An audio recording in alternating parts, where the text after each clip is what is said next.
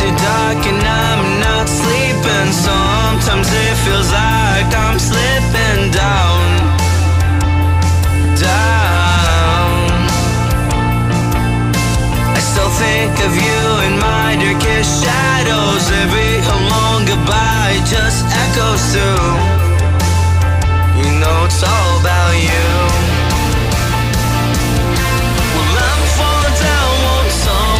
Save me, cry out loud for anyone to hear me out. You never heard me out, and I was screaming shout. It was nothing all along. Nothing's what it seems. It feels just like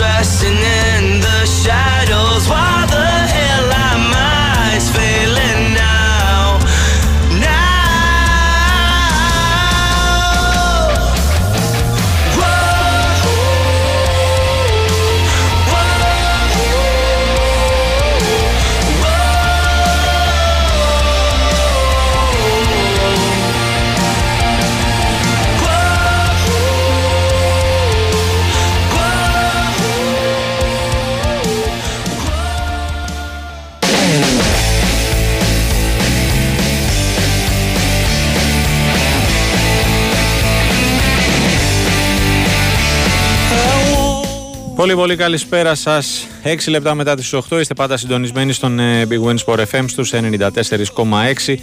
Αρχίζει αμέσως το newsroom, το πρώτο της εβδομάδας. Θα πάμε μαζί μέχρι τις δέκα. Τάσος Νικολόπουλος στο μικρόφωνο, Κυριάκος Σταθερόπουλος στη ρύθμιση του ήχου για τις μουσικές επιλογές και η Κωνσταντίνα Πανότσου στην οργάνωση της παραγωγής της απόψινής εκπομπής.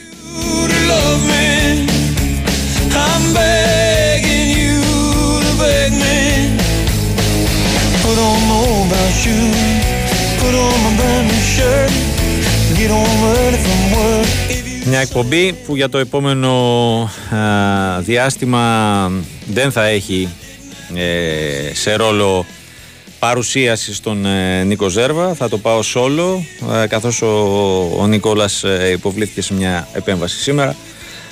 Ε, να το ευχηθούμε περαστικά. Ε, σε σύντομο χρονικό διάστημα θα είναι και πάλι ε, στις επάλξεις, αλλά σίγουρα ε, αν όχι από αύριο, από μεθαύριο θα τα λέμε τηλεφωνικά για το ρεπορτάζ του Ολυμπιακού, ο οποίος, ε, το οποίο δεν θα πω καυτό, αλλά σίγουρα ε, υπάρχει κόσμος που είναι στην, ε, στην πρίζα. Το έχετε δείξει όλο το προηγούμενο διάστημα, καθώς ε, πιθανότατα να έχουμε ακόμα και την τρέχουσα εβδομάδα εξελίξεις ό,τι έχει να κάνει με τις ε, μεταγραφές.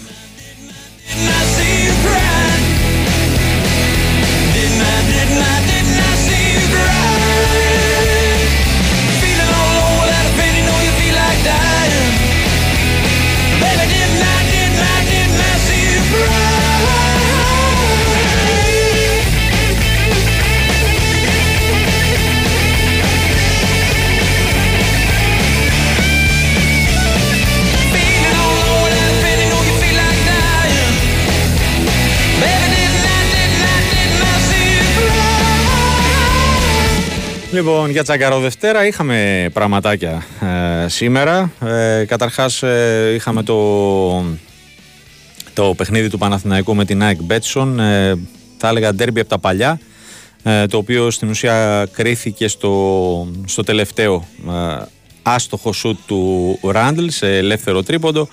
Ε, ο Ναν ευστόχησε νωρίτερα στα έντεκα δευτερόλεπτα σε δύο βολές.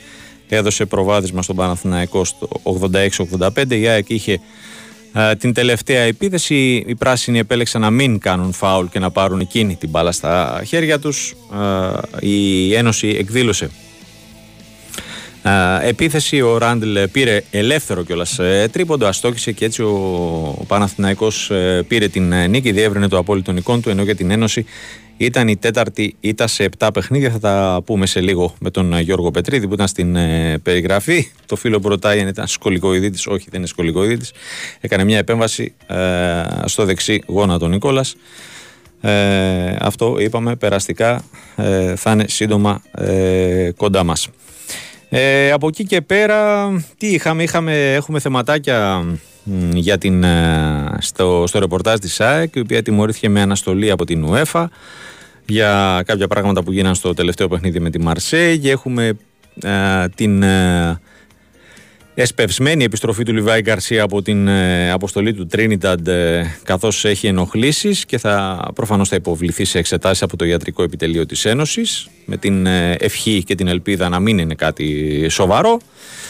Ε, τι άλλο, τι άλλο ε, ολοκληρώθηκε η προετοιμασία της Εθνικής ε, για το αυριανό άνευ βαθμολογικού ενδιαφέροντος ε, παιχνίδι με την ε, Γαλλία, αλλά ε, όταν παίζεις με την ε, φιναλίστ ε, του παγκοσμίου κυπέλου, ε, νομίζω ότι δεν χρειάζεται να έχεις, να, να έχεις ε, βαθμολογικό κίνητρο για να τα δώσεις ε, όλα, αλλά σίγουρα Ε, ελλείψη βαθμολογικού κινήτρου ε, θα αποτελέσει λογικά ένα τεστ εν ώψη των play-off του Μαρτίου. Ε, τι άλλο, είχαμε επιστολή του Βαγγέλη Μαρινάκη με την ε, ιδιότητα του Προέδρου της ε, Στίχημαν Super League ε, προς την Εκτελεστική Επιτροπή της ε, ΕΠΟ. ε, Εξαπέλυσε επίθεση ε, τόσο στην Ομοσπονδία όσο και στην ε, κυβέρνηση ε, για διάφορα ε, πράγματα. Θα τα πούμε στη συνέχεια με τον Κώστα Νικολακόπουλο. Και είχαμε και την, ε, μιας και είπα την Ομοσπονδία, ε, που έκανε γνωστό το πρόγραμμα των πρώτων αγώνων για τη φάση των δεκαέξι του Κυπέλλου Ελλάδας. Τώρα, αν με ρωτάτε ε, αν θα, θα ισχύσει αυτό το πρόγραμμα και αν θα διεξαχθούν τις ημερομηνίες και τις ώρες που, έχει, που έκανε γνωστές σήμερα η ΕΠΟ, ε, δεν θα σας πω δεν είμαι σίγουρος, θα, θα πάρω το ρίσκο και θα πω κατευθείαν όχι, ξερά όχι. Ε, ορίστηκε το Παναθηναϊκός Ολυμπιακός ε, έξι Δεκεμβρίου στις εννιά το βράδυ, ε, που είναι η επέτειος από, τον, από τη δολοφονία του ε, Γρηγορόπουλου, ε, και θεωρώ απίθανο η αστυνομία να ανάψει πράσινο φως για να γίνει στο κέντρο της Αθήνας ε, το ντέρμπι αιωνίων, έστω και με φιλάθλους της ε, μιας ομάδας. Επίσης την επόμενη μέρα έχει οριστεί στις επτά το επτά Δεκεμβρίου, επτά το απόγευμα, το ΑΕΚ Άρη στην ΟΠΑΠ Αρένα. Είναι η μέρα που θα ε, είναι ο Ερντογάν στην Αθήνα. Ε, επίσης νομίζω θα υπάρχουν πολλές αντιρρήσεις από την αστυνομία για τη διεξαγωγή ε, του συγκεκριμένου αγώνα την συγκεκριμένη ημερομηνία, ε, και εκτιμώ ότι ε, όλο το πρόγραμμα της πρώτης φάσης θα, θα μεταφερθεί. Αυτή είναι η δικιά μου εκτίμηση, γιατί το Παναθηναϊκός Ολυμπιακός δεν μπορεί να γίνει την προηγούμενη μέρα, Τρίτη δηλαδή, δεν θα, έχει συμπληρωθεί είκοσι τέσσερις, ε, δεν θα έχουν συμπληρωθεί σαράντα οκτώ ώρες από τις ε, αναμετρήσεις των ε, δύο ε, ομάδων για το πρωτάθλημα. Δύο ομάδες οι οποίες δίνουν την πέμπτη τριάντα ε, Νοεμβρίου ε, ευρωπαϊκά παιχνίδια εκτός έδρας κιόλας, με Φράιμπουργκ Ολυμπιακός, με Βιγιαρεάλ Παναθηναϊκός, και την Κυριακή ο Ολυμπιακός αντιμετωπίζει εκτός έδρας στο Βόλο και ο Παναθηναϊκός εντός έδρας στον Όφη. Δεν θα έχει συμπληρωθεί το σαρανταοκτάωρο ε, για να παίξουν την Τρίτη, και ε, ε, ακόμη και να το παραγκάψει αυτό η ΕΠΟ, θεωρώ ε, επίσης δεδομένο ότι καμία από τις δύο ομάδες δεν θα θελήσει, δεν θα δώσει έγκριση ούτως ώστε να γίνει ε, το παιχνίδι την Τρίτη. Ε, τυπικά λέω το πρόγραμμα, το οποίο ε, κατά την ταπεινή μου άποψη θα, δεν θα ισχύσει. Ε, πέντε Δεκεμβρίου, ημέρα Τρίτη, στις πέντε Αστέρας Τρίπολης Πανσεραϊκός και την ίδια μέρα στις επτά και μισή Πανετολικός Άθενς Καλιθέα εφ σι. Την, ε, ε, την επόμενη μέρα έξι Δεκεμβρίου ΑΕΛ ε, με τον νικητή του Γιούχτας Ατρόμητος, ε, η, μία από τις δύο εκκρεμότητες που έχουμε στον θεσμό του Κυπέλου, αυτή θα, θα πάψει να είναι εκκρεμότητα το απόγευμα της, τετάρ, ε, της Τετάρτης που θα παίξουν οι δύο ομάδες στις τρεις το μεσημέρι. Ε, Όφη και η Φυσιά την ίδια μέρα στις πέντε και μισή και είπαμε και το Παναθηναϊκός ε, Ολυμπιακός Uh, το βράδυ της uh, έκτη Δεκεμβρίου του Αγίου Νικολάου στις εννιά. uh, επτά Δεκεμβρίου στις uh, πέντε το απόγευμα ορίστηκε το uh, ομάδα δύο που θα προκύψει από το Λεβαδιακός Λαμία, που επίσης θα παίξουν την Τετάρτη στις τρεις το μεσημέρι με την Νίκη Βόλου, στις επτά όπως σας είπα και πριν το ΑΕΚ Άρης και στις εννιά και μισή το ΠΑΟΚ Βόλος.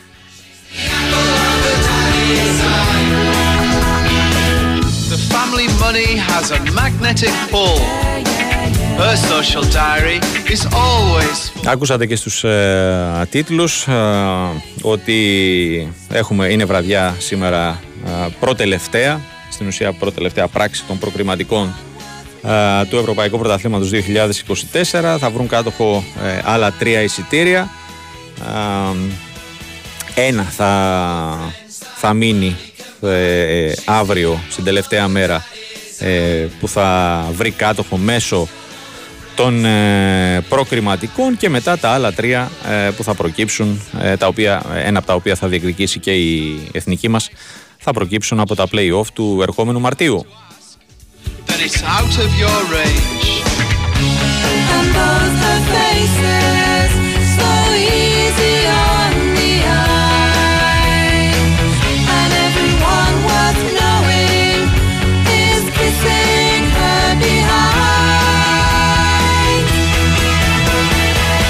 Λοιπόν, πάμε σιγά σιγά να ξεκινήσουμε την ε, ροή της απόψινής ε, εκπομπής.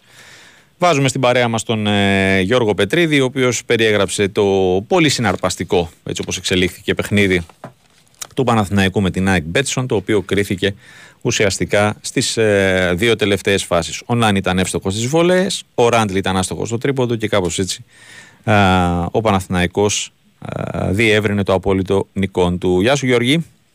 Γεια σας, καλησπέρα και στους ακροατές. Τι κάνεις? Καλά, καλά εδώ στο Άκα τώρα. Έχω, ξέρεις, έχω κάνει ένα προλάβει το κινητό, το πέρα και το κινητό μου, έχω πάει λίγο πιο απόμερα. Α, είσαι ακόμα πάνω? Ναι, ναι, ναι, ναι. Mm-hmm. Λοιπόν, πολύ ωραίο παιχνίδι, ε, πολύ ωραίο μάτς. Ε, με την ΑΕΚ Μπέτσο να βάζει πολύ δύσκολα στον ε, Παναθηναϊκό, ε, να κρατάει στην ουσία τα, στα χέρια της την νίκη στο τέλος. Αλλά και μίλησε ο Ναν, ο Ναν ο οποίος έδειξε νομίζω ένα μέρος της ποιότητάς του και της κλάσης του. Στο τέλος έβαλε ένα τρίποντο, έβαλε τους πέντε τελευταίους πόντους του αγώνα για την ακρίβεια. Ναι. Στο τελευταίο νομίζω πενήντα δευτερόλεπτα θα είμαι καλά. Mm-hmm. Ε, και τις δύο βόλες στο φινάλε. Α, τις αναμέτρησης για να κρίνει τον νικητή. Δεν είναι μόνο αυτό ε, που έκανε ο Ναν. Ε, στάθηκε μάλιστα και ο Αταμάν σε αυτό το κομμάτι. Είπε ότι δεν είναι μόνο οι δεκαοκτώ πόντοι που έβαλε. Είναι ότι έχει δώσει ενέργεια και στην άμυνα, έχει πάρει έξι rebound, έχει δώσει τέσσερα assist. Mm-hmm. Είχαν τρία κλεψίματα. Γενικότερα ήταν μακρά νομίζω καλύτερη εμφάνιση του Ναν με τη φανέλα του Παναθηναϊκού. Mm-hmm. Ε, και ξέρεις τώρα δείχνει ότι προσαρμόζεται, είναι, πλέον όλο το καλύτερα. Γιώργο, θα πω εγώ ότι είναι εμφάνιση ε, που δείχνει ότι γι' αυτό τον πήρε. Αποκτήθηκε, ναι, ναι, yeah. βέβαια, βέβαια. Ακριβώς, ακριβώς αυτό. Ε, γενικότερα ο Παναθηναϊκός είχε ένα καλό πρώτο ημιχρονό, όπου έβγαλε πράγματα που θέλει να βλέπει ο Αταμάν, έβγαλε συνεργασίες και καλές φάσεις στην επίθεση, καλές συνεργασίες, καλούς αυτοματισμούς, ε, και στην άμυνα ήταν αρκετά έτσι σκληρός, δηλαδή αν εξαιρέσουμε τον Τίλμαν γενικότερα δεν αντιμετώπισε ιδιαίτερα προβλήματα στο πρώτο μέρος, αλλά στο τρίτο δεκάλεπτο οι παίκτες του Αταμάν ε, χαλάρωσαν, θα το έλεγα πολύ, ε, ναι, θε, θεώρησαν ότι, ότι αυτό το συν έντεκα ναι, ναι, ναι, ναι. τους εξασφάλιζε. Ακριβώς, ότι έχει τελειώσει το μάτς, ενώ δεν είναι έτσι, και είναι μια πολύ ποιοτική ομάδα, καλά δουλεμένη από τον Πλάθα, mm-hmm. ε, με έναν ιδιαίτερο τρόπο παιχνιδιού, δηλαδή εκτελεί πολύ γρήγορα στα έξι εφτά πρώτα δευτερόλεπτα των επιθέσεών της, τρέχει γρήγορα από ό,τι μπορεί στο ανοιχτό γήπεδο, είναι χαρακτηριστική μια φάση, δεν ξέρω τι θυμάσαι, νομίζω στο τρίτο δεκάλεπτο είναι, όπου ο Καμπενγκέλε ε, παίρνει το rebound και τρέχει από τη μία άκρη του παρκέ στην άλλη πρώτος, και μιλάμε τώρα για τον σέντερ και ένα βαρύ σέντερ, έτσι, ναι, ναι. Ε, για τον ε, σέντερ της Ένωσης. Ε, και δεν βρήκε απέναντί του ούτε να παίξει το Παναθηναϊκό για να το σταματήσει, έτσι. Ναι. Και πέτυχε και πολύ εύκολους, πολύ εύκολους πόντους. Ε, γενικότερα Παναθηναϊκός εκείνο το διάστημα, στο τρίτο δεκάλεπτο, τα έκανε όλα λάθος, ε, και στην άμυνα και στην επίθεση. Ε, δεν είχε καθόλου ρυθμό, δυσκολεύτηκε πάρα πολύ και επαναλαμβάνω ότι έδωσε πολλά δικαιώματα στην ΑΕΚ σε εκείνο το κομμάτι του αγώνα να κάνει εκείνη το παιχνίδι της, mm-hmm. με αυτές ναι. τις έτσι, γρήγορες, γρήγορα εκτελεσμένες, να το πω έτσι, επιθέσεις που συνηθίζει η ομάδα του Πλάθα. Ε, στο τέλος, έβγαλε και έλλειμμα ενέργειας ε, ο Παναθηναϊκός και νομίζω είναι λογικό, έτσι. Ναι, έβγαλε έλλειμμα ενέργειας κυρίως... Ναι, από διαβολοβδομάδα. Mm-hmm. Κυρίως δεν πήρε πράγματα από τους παίκτες που ήρθαν από τον πάγκο. Δηλαδή για παράδειγμα από τον Αντοκούμπο, από τον ε, Μαντζούκα, ε, παιδιά που περίμενε ο, ο Αταμάν σήμερα να του δώσουν κάτι, ο Μπατσερός για παράδειγμα. Αλλά δεν συνέβη κάτι τέτοιο. Ο Καλατζάκης επίσης έπαιξαν γύρω στα δέκα λεπτά ο καθένας εξ αυτών, αλλά δεν έδωσαν, ε, δεν πρόσφεραν κάτι έτσι ουσιαστικό στον ε, Παναθηναϊκό σήμερα. Γι' αυτό και ο Παναθηναϊκός τελείωσε το παιχνίδι με μια πεντάδα συν τον Γκραντ επί της ουσίας, δηλαδή με Σλούκα, Ναν, Γκριγκόνης, Μήτογλου και Λεσόρ. Ε, είναι η κλασική πεντάδα που τελειώνει τα παιχνίδια, τα παιχνίδια του πλήν του Ναν, έτσι. Ναι. Συνήθως θέση του Ναν είναι ο Γκραντ. Απλά σήμερα ήταν σε πολύ καλό βράδυ ο Ναν και επέλεξε ο Αταμάν να πάει με αυτόν στο φινάλι και δικαιώθηκε έτσι από την επιλογή του.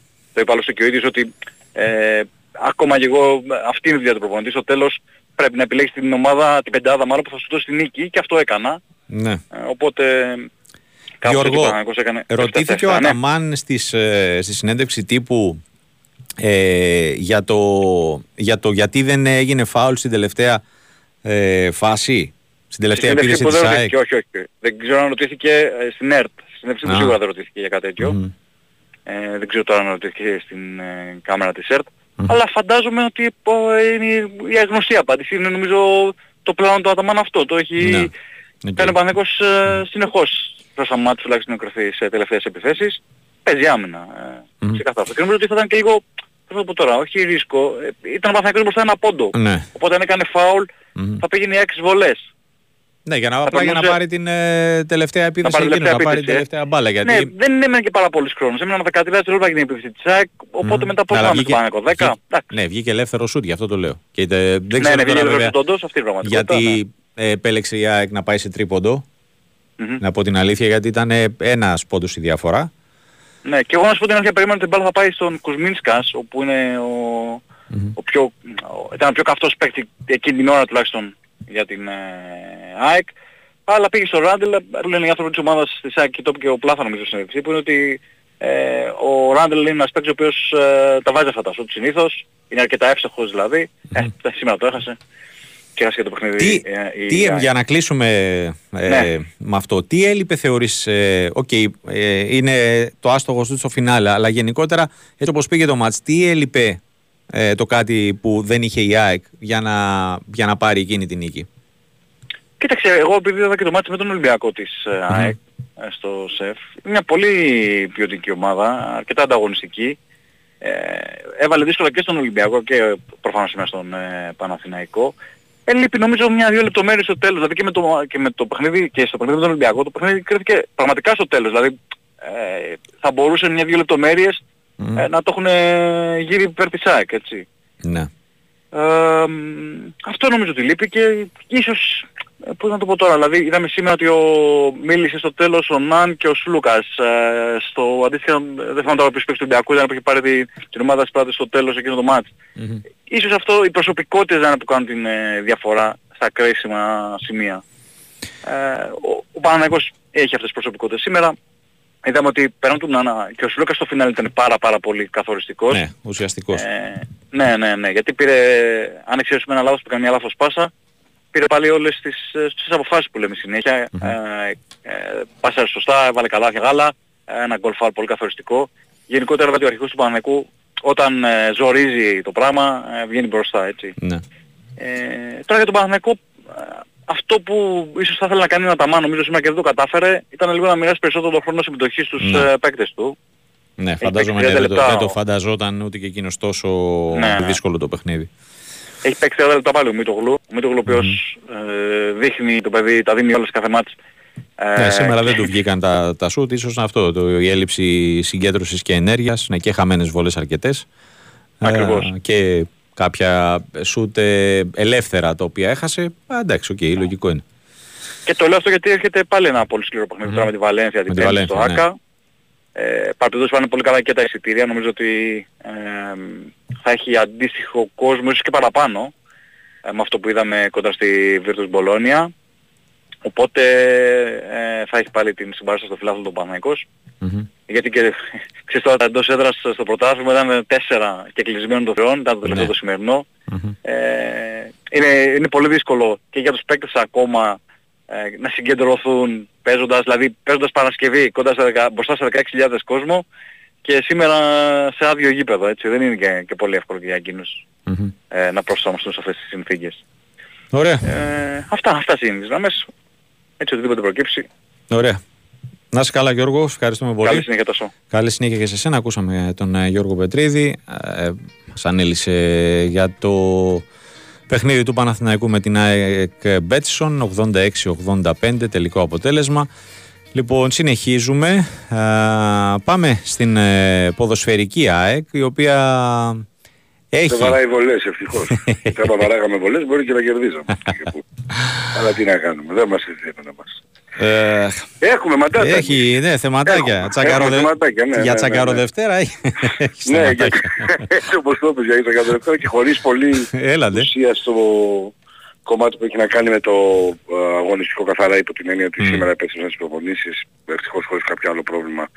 Πλην αυτών που μας πληροφόρησαν από τον Τεντάτη και τον Πάκο, όπου θα γυρίσει ο Λιβάη Γκαρσία, θα είναι εδώ μέχρι την Τετάρτη. Mm-hmm. Ε, ευτυχώς, όχι ακόμα να, να μπορούμε να πούμε ότι λέω ευτυχώς, γιατί γράφτηκε, υπόθηκε πολλά, δεν έχει γίνει κάποια εξέταση και ουσιαστικά μαγνητική εννοώ. Ναι. Αισθάνθηκε ενοχλήσεις, είχε ζητήματα, ε, πήρε ως και επιστρέψει στην Αθήνα την Τετάρτη. Πέμπτη θα γνωρίζουμε αν ναι. υπάρχει κάποιο πρόβλημα τέτοιο που θα τον καθιστά knockout για τα μάτς με ε,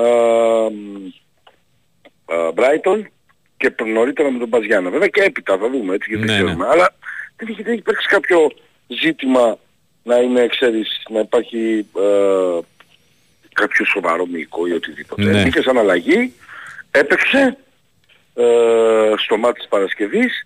Τέλος πάντων το ζήτημα είναι ότι ναι, θα ε, Τετάρτη, ξέρουμε θα πού είναι οι ενοχλήσεις. Όχι, δεν, σε κάποιο... τη... δεν μας έχουν ενημερώσει μας από την ΑΕΚ επισήμως κάτι mm-hmm. και στην ΑΕΚ θέλουν να έχουν και ίδια άποψη, γιατί ε, τους ενημέρωσαν για ενοχλήσεις από το εταιρικό team του ενενήντα χωρίς εξετάσεις. Καταλαβαίνεις ότι και αυτοί δεν μπορούν να πούν. Καλά, ναι, οκ. Okay. Ναι, ενημέρωσης χωρίς να έχουν σοβαρό, ξέρεις. Ναι. Οπότε, όχι, ρε παιδί μου, εγώ απλά θα έλεγα, ξέρεις, έχω ενοχλήσεις στον προσαγωγό, ξέρω εγώ, στο δικέφαλο. Ναι, ναι, αυτό, ναι, ναι, ναι, ναι, δεν έχουμε μάθει ακριβώς πού είναι οι ενοχλήσεις. Κοίτα. Νομίζω ότι θα το ξέρουμε μέχρι αύριο. Μια βόλτα θα κάνουμε στα ναι. μέσα του ΝΤΑΤ ναι, ναι. και θα τα βρούμε αυτά. Δεν, δεν θα υπάρχει mm. πρόβλημα. Το θέμα είναι να μην έχει ουσιαστικό ζήτημα ο Λιβάη και να είναι έτοιμος να παίξει κατευθείαν και, με την, και στα Γιάννενα. Είναι πολύ ναι. σημαντικός. Έχει, το έχουμε εμπεδώσει ναι, ναι, ναι. αυτό. Ε, είναι πολύ σημαντικός και να παίξει και με την Brighton, γιατί έχει μπροστά τις δύο μάτσεις στην Ευρώπη τα οποία θα καθορίσουν την... Τι μετέπειτα, ναι. το είκοσι τέσσερα. Mm-hmm. Να το δώσω, ναι. έτσι, να και, και πού. Ναι, σωστά, σωστά. Ε, από εκεί πέρα οι υπόλοιποι είναι κανονικά, δεν υπάρχει κάποιο πρόβλημα καινούριο. Με τους ε, ε, τραυματίες που προϋπήρχαν, κοίτα, ε, μπήκε κάποιος α, δηλαδή. Επαναλαμβάνω, όχι. Δεν έχει αλλάξει κάτι σε ό,τι αφορά την, το χρονοδιάγραμμα. Mm-hmm. Το οποίο αναφέρει ότι στα μάτς με ΠΑΣ και με... Ε, Brighton. Brighton ή, μα, ή Brighton. Και μετά τέλος πάντων, άπαντες θα είναι διαθέσιμοι. Ε, βάζω μια παρένθεση στο Λιβάη Γκαρσία, τα έλεγα και την Παρασκευή, θυμάσαι. Mm-hmm. Θα πρέπει να, να έχουμε υπομονή, να δούμε τι θα γίνει με όλους τους διεθνείς. Έτσι, γιατί υπάρχει Σιμάνς, υπάρχει και Πινέδα, υπάρχει και ναι. ο Ρώτα που θα παίξει αύριο. Υπάρχουν πολλοί ακόμα τέλος πάντων που θα έχουμε το κεφάλι μας, ας πούμε, στραμμένο και το ενδιαφέρον μας mm-hmm. εκεί, προκειμένου να δούμε ότι δεν θα υπάρξει νέο πρόβλημα. Έτσι. Ναι, ναι. Ε, στους υπολείπους θα μπουν όλοι. Mm-hmm. Δηλαδή είναι, θα είναι διαθέσιμο, τουλάχιστον αυτό φαίνεται ως πρώτη ανάγνωση και από το χρονοδιάγραμμα και από τις αντιδράσεις. Άμραμπατ, Μουκουτί, Γιόνσον ε, που, ήταν, που είχαν και το πρόβλημα. Ο Ρώτα δεν τον αναφέρω πλέον, γιατί είπαμε έχει πει στο εκατό τοις εκατό με την εθνική. Ε, θα είναι όλοι κανονικά στη διάθεση του Ματίας Αλμέιδα. Mm-hmm. Αν δεν γίνει τίποτα καινούριο, παράδειγμα, έτσι. Να πούμε ότι υπήρξε και η τιμωρία της UEFA με... με Ε, αναστολή βέβαια, διότι ναι. αναστολή, όπως αντιλαμβάνεσαι. Απλά είναι, θα πω εγώ, ένα με, αν όχι κα, καμπανάκι, καμπάνα μεγάλη, Ο καμπανάρα είναι, γιατί με ένα καπνογόνο, με έναν στρόμπο, με μια τέτοια έχει τιμωρία το πεταλό. Ναι. Δεν το ξέρει ο κόσμος αυτό, θα το ξέρουν και οργανωμένοι, γιατί εκείνοι θα χάσουν τη δυνατότητα να δουν την ομάδα τους και τα διαρκείας τους, θα τα αξιοποιήσουν. Mm-hmm. Και θα, θα, ανάλογα και με ποιο μάτς, δηλαδή τώρα άμα γίνει με την Brighton κάτι τέτοιο, ε, όπως θα την λαμβάνει σε... Στον ΟΚΑΤ θα πάει. Αν έχει ευρωπαϊκή ναι. συνέχεια, μπράβο, η ΑΕΚ θα παίξει όλο τον κόσμο της. Mm-hmm. Στο πέταλό τους εννοώ, έτσι. Ναι. Μότι αυτός είναι παγίδα. Να στο σκεφτούν. Ας το δουλέψουν στο μυαλό τους. Ναι, όχι, ναι, αυτό. Ναι, αυτό. Αυτό που λέμε μεγάλα παιδιά είναι. Ναι, ναι, ναι, η UEFA είναι πολύ αυστηρή. Αυτό το έχουμε δει, το έχουμε μπεδώσει, περιμένουμε να δούμε ανταπόκριση τίποτα άλλο. Βέβαια πρέπει να αναγνωρίσουμε και το προηγούμενο διάστημα, γιατί είναι οι πρώτες φορές που με τους Μαρσηγιάνους και λόγω ίσως της Μαρσέη που ανάξιψαν καπνογόνα δεν είχαμε τέτοιο φαινόμενο σε ευρωπαϊκό μάτς στα προηγούμενα παιχνίδια. Ακόμα και με τους Κροάτους όταν έπαιξε. Που υπήρχε και μια ένταση όπως αντιλαμβάνεσαι για το ναι. νέο. Τέλος πάντων. Θα δούμε.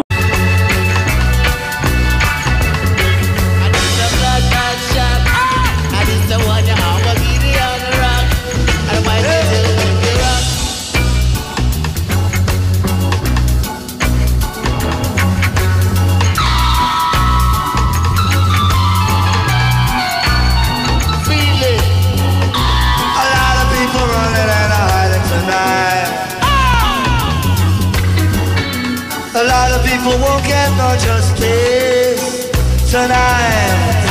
The battle is getting harder. Επιστρέψαμε. τριάντα πέντε λεπτά μετά τις οκτώ. bwinΣΠΟΡ εφ εμ ενενήντα τέσσερα κόμμα έξι. Έχουμε σε εξέλιξη εδώ και είκοσι λεπτά και μια αναμέτρηση για την Βόλη Λίκ των Ανδρών. Μια αναμέτρηση με την οποία ολοκληρώνεται το πρόγραμμα της τέταρτης αγωνιστικής. Ε, η Καλαμάτα υποδέχεται τον ε, Φίνη Κασίρου ε, στο πρώτο σετ ε, είναι το μάτς. Οι νησιώτες προηγούνται δεκαέξι δεκατρία. Οι νησιώτες οι οποίοι έχουν δώσει τρία παιχνίδια μέχρι τώρα, έχουν δύο νίκες, μία ε, ήττα και έχουν επτά βαθμούς. ε, Η δε ομάδα της Μεσσηνίας έχει δύο ε, αγώνες, μία νίκη, μία ήττα και τέσσερις βαθμούς.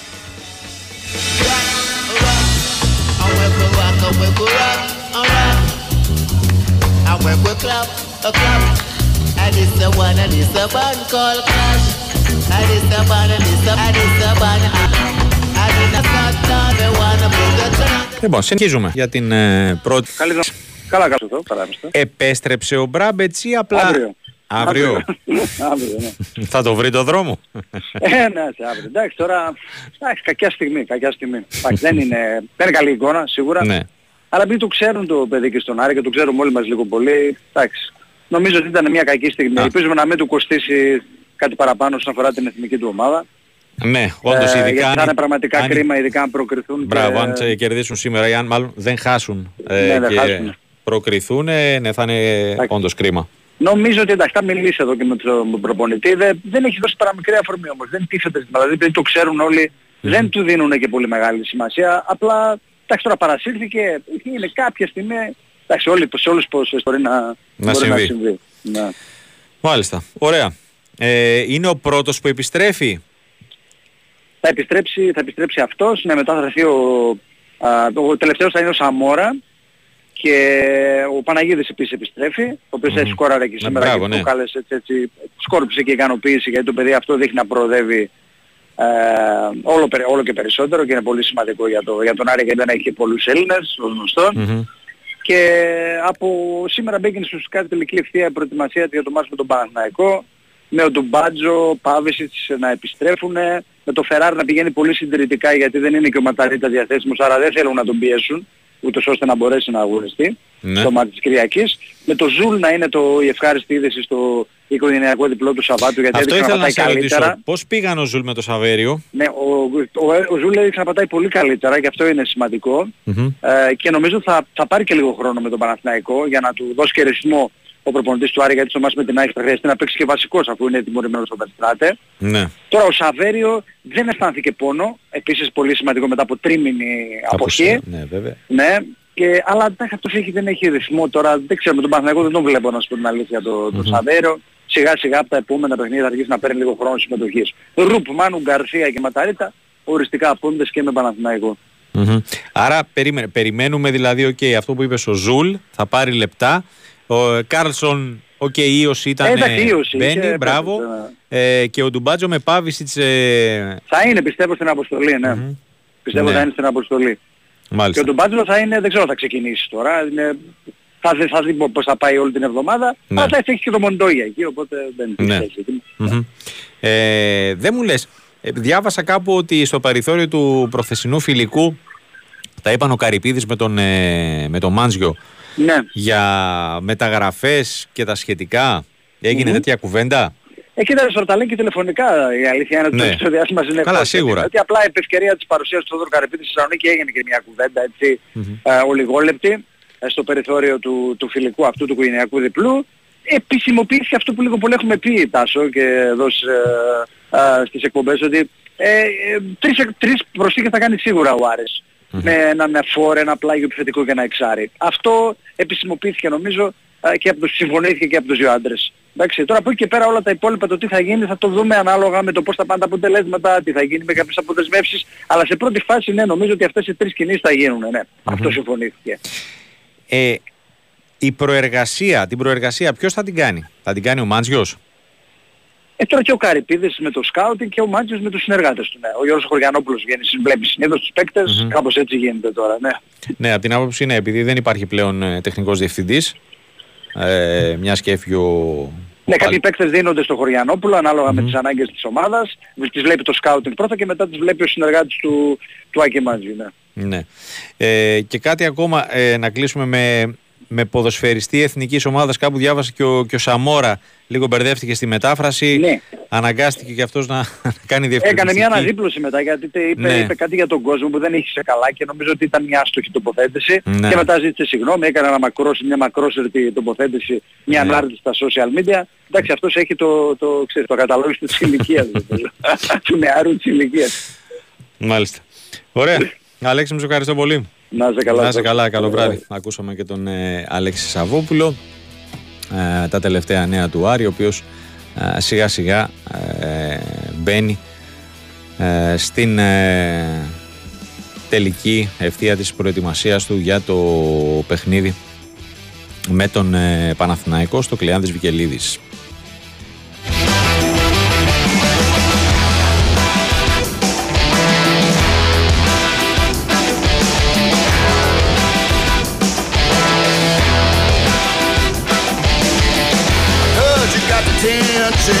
Three times this week, playing with the bad kids down by the creek.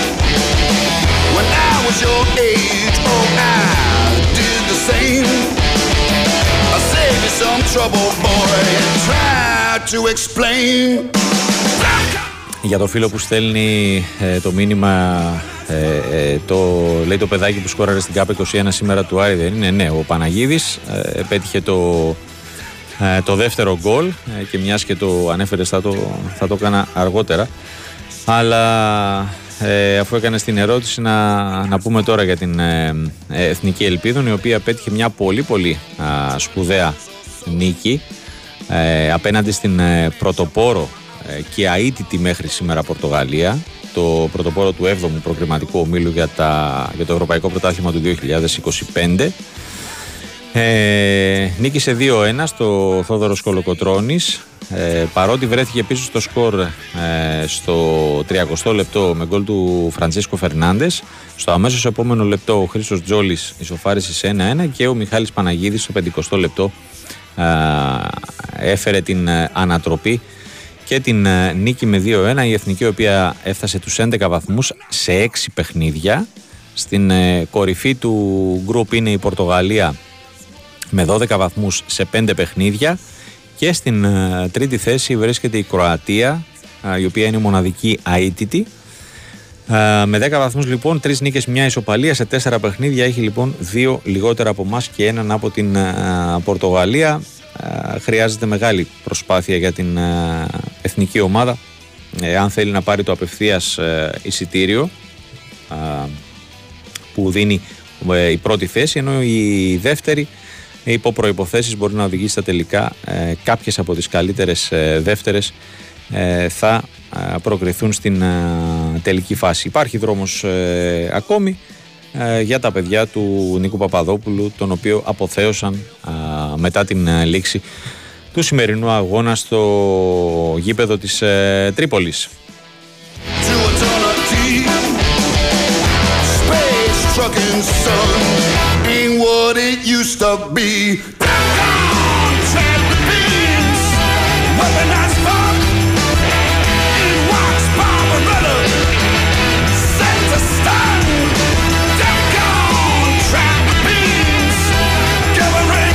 Πάμε στους ε, μεγάλους ε, σε εισαγωγικά, καθώς έχουμε παιχνίδια.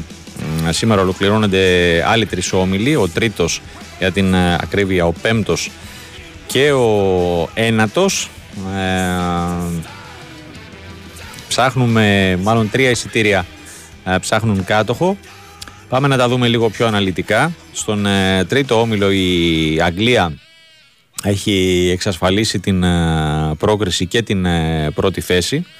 Ε, αντιμετωπίζει εκτός έδρας στην ε, Βόρεια Μακεδονία. Νομίζω χρειάζεται έναν βαθμό για να οριστικοποιήσει την παρουσία της ε, στο πρώτο γκρουπ δυναμικότητας εν ώψη της ε, κλήρωσης. Ε, όλα τα λεφτά ε, είναι το μάτς της ε, Ουκρανίας με την ε, Ιταλία. ε, Οι δύο ομάδες θα γίνει στο, στο Leverkusen, με τυπικά γηπεδούχο την Ουκρανία.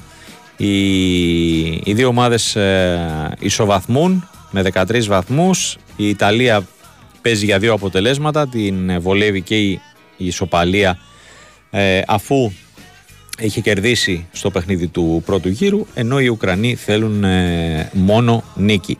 Αν οι, οι Ιταλοί ε, αποκλειστούν, ε, έχουν την ευκαιρία ε, πρόκρισης μέσω των ε, play-off. Ε, στον πέμπτο όμιλο ε, και εδώ ε, έχουμε ε, την Αλβανία να έχει εξασφαλίσει την, ε, την πρόκριση.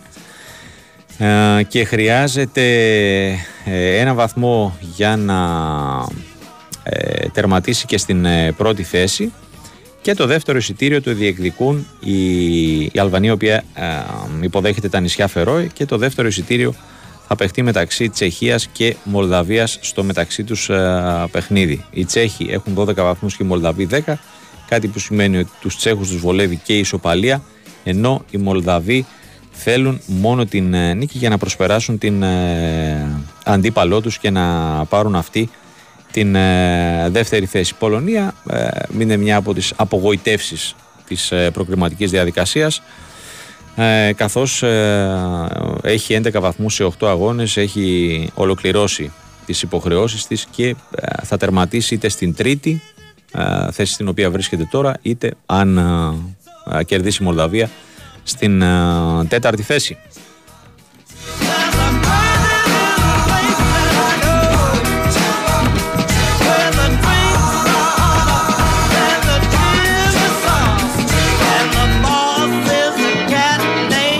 Και στον όγδοο όμιλο ε, όλα τα λεφτά είναι το μάτς της Λουμπλιάνας, εκεί όπου η Σλοβενία υποδέχεται το Καζακστάν. Οι Σλοβαίνοι έχουν δεκαεννέα βαθμούς, το Καζακστάν έχει δεκαοκτώ.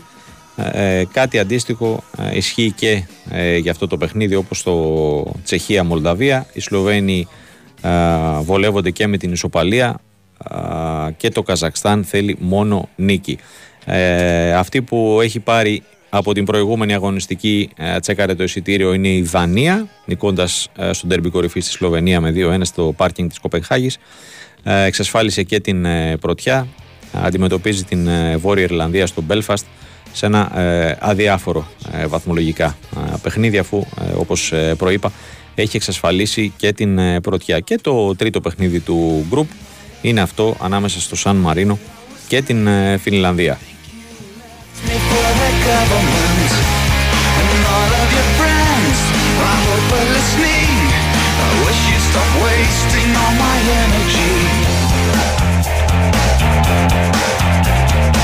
Θυμίζω, ε, έχουν ε, προκριθεί εκτός από την οικοδέσποινα Γερμανία, Αλβανία, Αυστρία, Βέλγιο, Δανία, Αγγλία, Γαλλία, Ουγγαρία, Ολλανδία, Πορτογαλία, Ρουμανία, Σκωτία, Σερβία, ε, Σλοβακία, ε, Ισπανία, Ελβετία και ε, Τουρκία.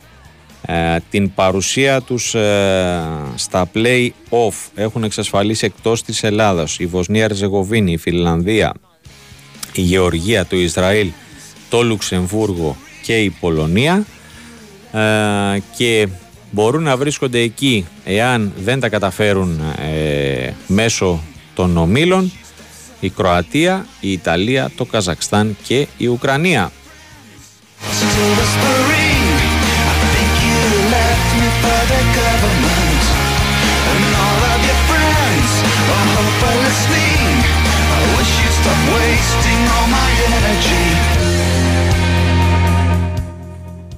Πάμε, συνεχίζουμε, πάμε να κλείσουμε την ε, πρώτη ώρα με προκριματικά Euro δύο χιλιάδες είκοσι τέσσερα. Αυλαία αύριο για την ε, εθνική ομάδα απέναντι στην ε, ε, φιναλίστ του παγκοσμίου κυπέλου, την ε, Γαλλία.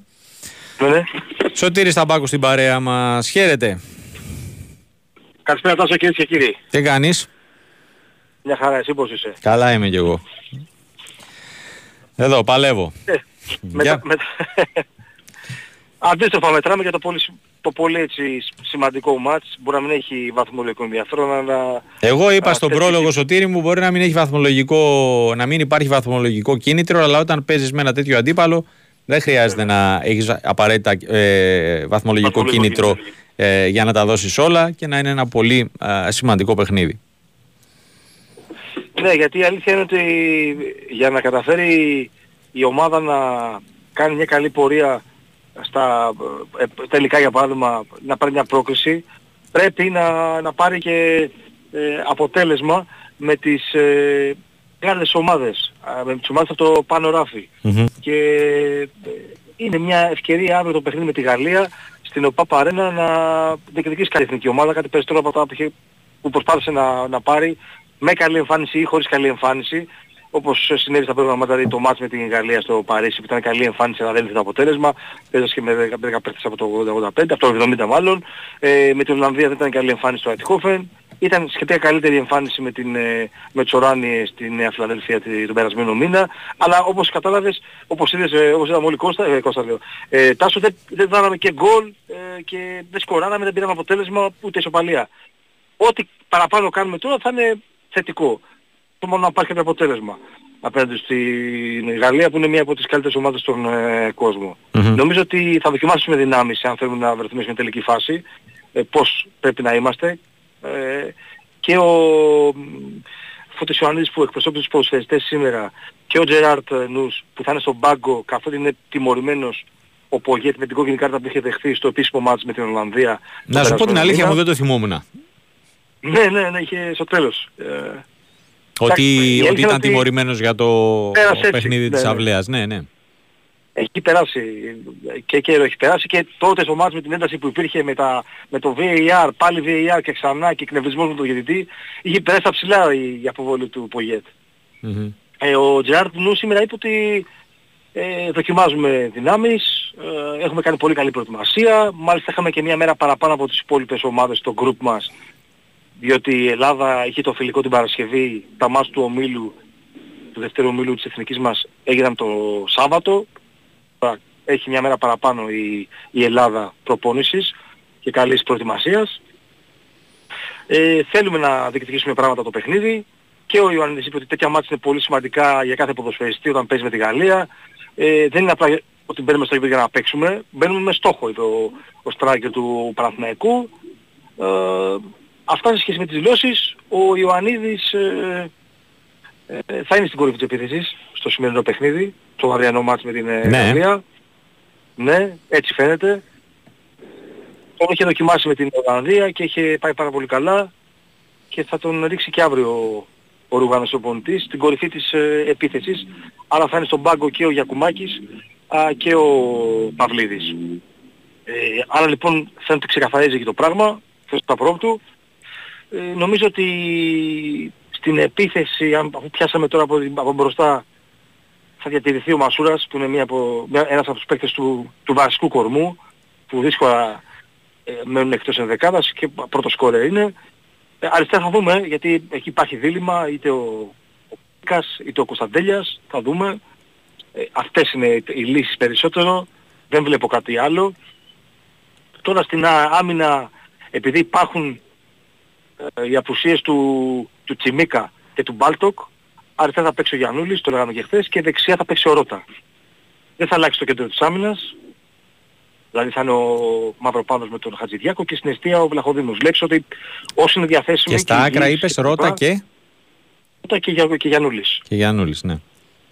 Και βλέπεις ότι ο προπονητής, αν είχε στη διάθεσή του και τον Τζιμίκα και τον Μπάλτο, θα πέσαν πάλι οι ίδιοι. Δεν ε, θέλει να αλλάξει πράγματα στην άμυνα. Σωτήρη, να σε ρωτήσω κάτι. Δεν ξέρω, έχασα, ε, δεν ξέρω αν έχασα κάτι το Σαββατοκύριακο.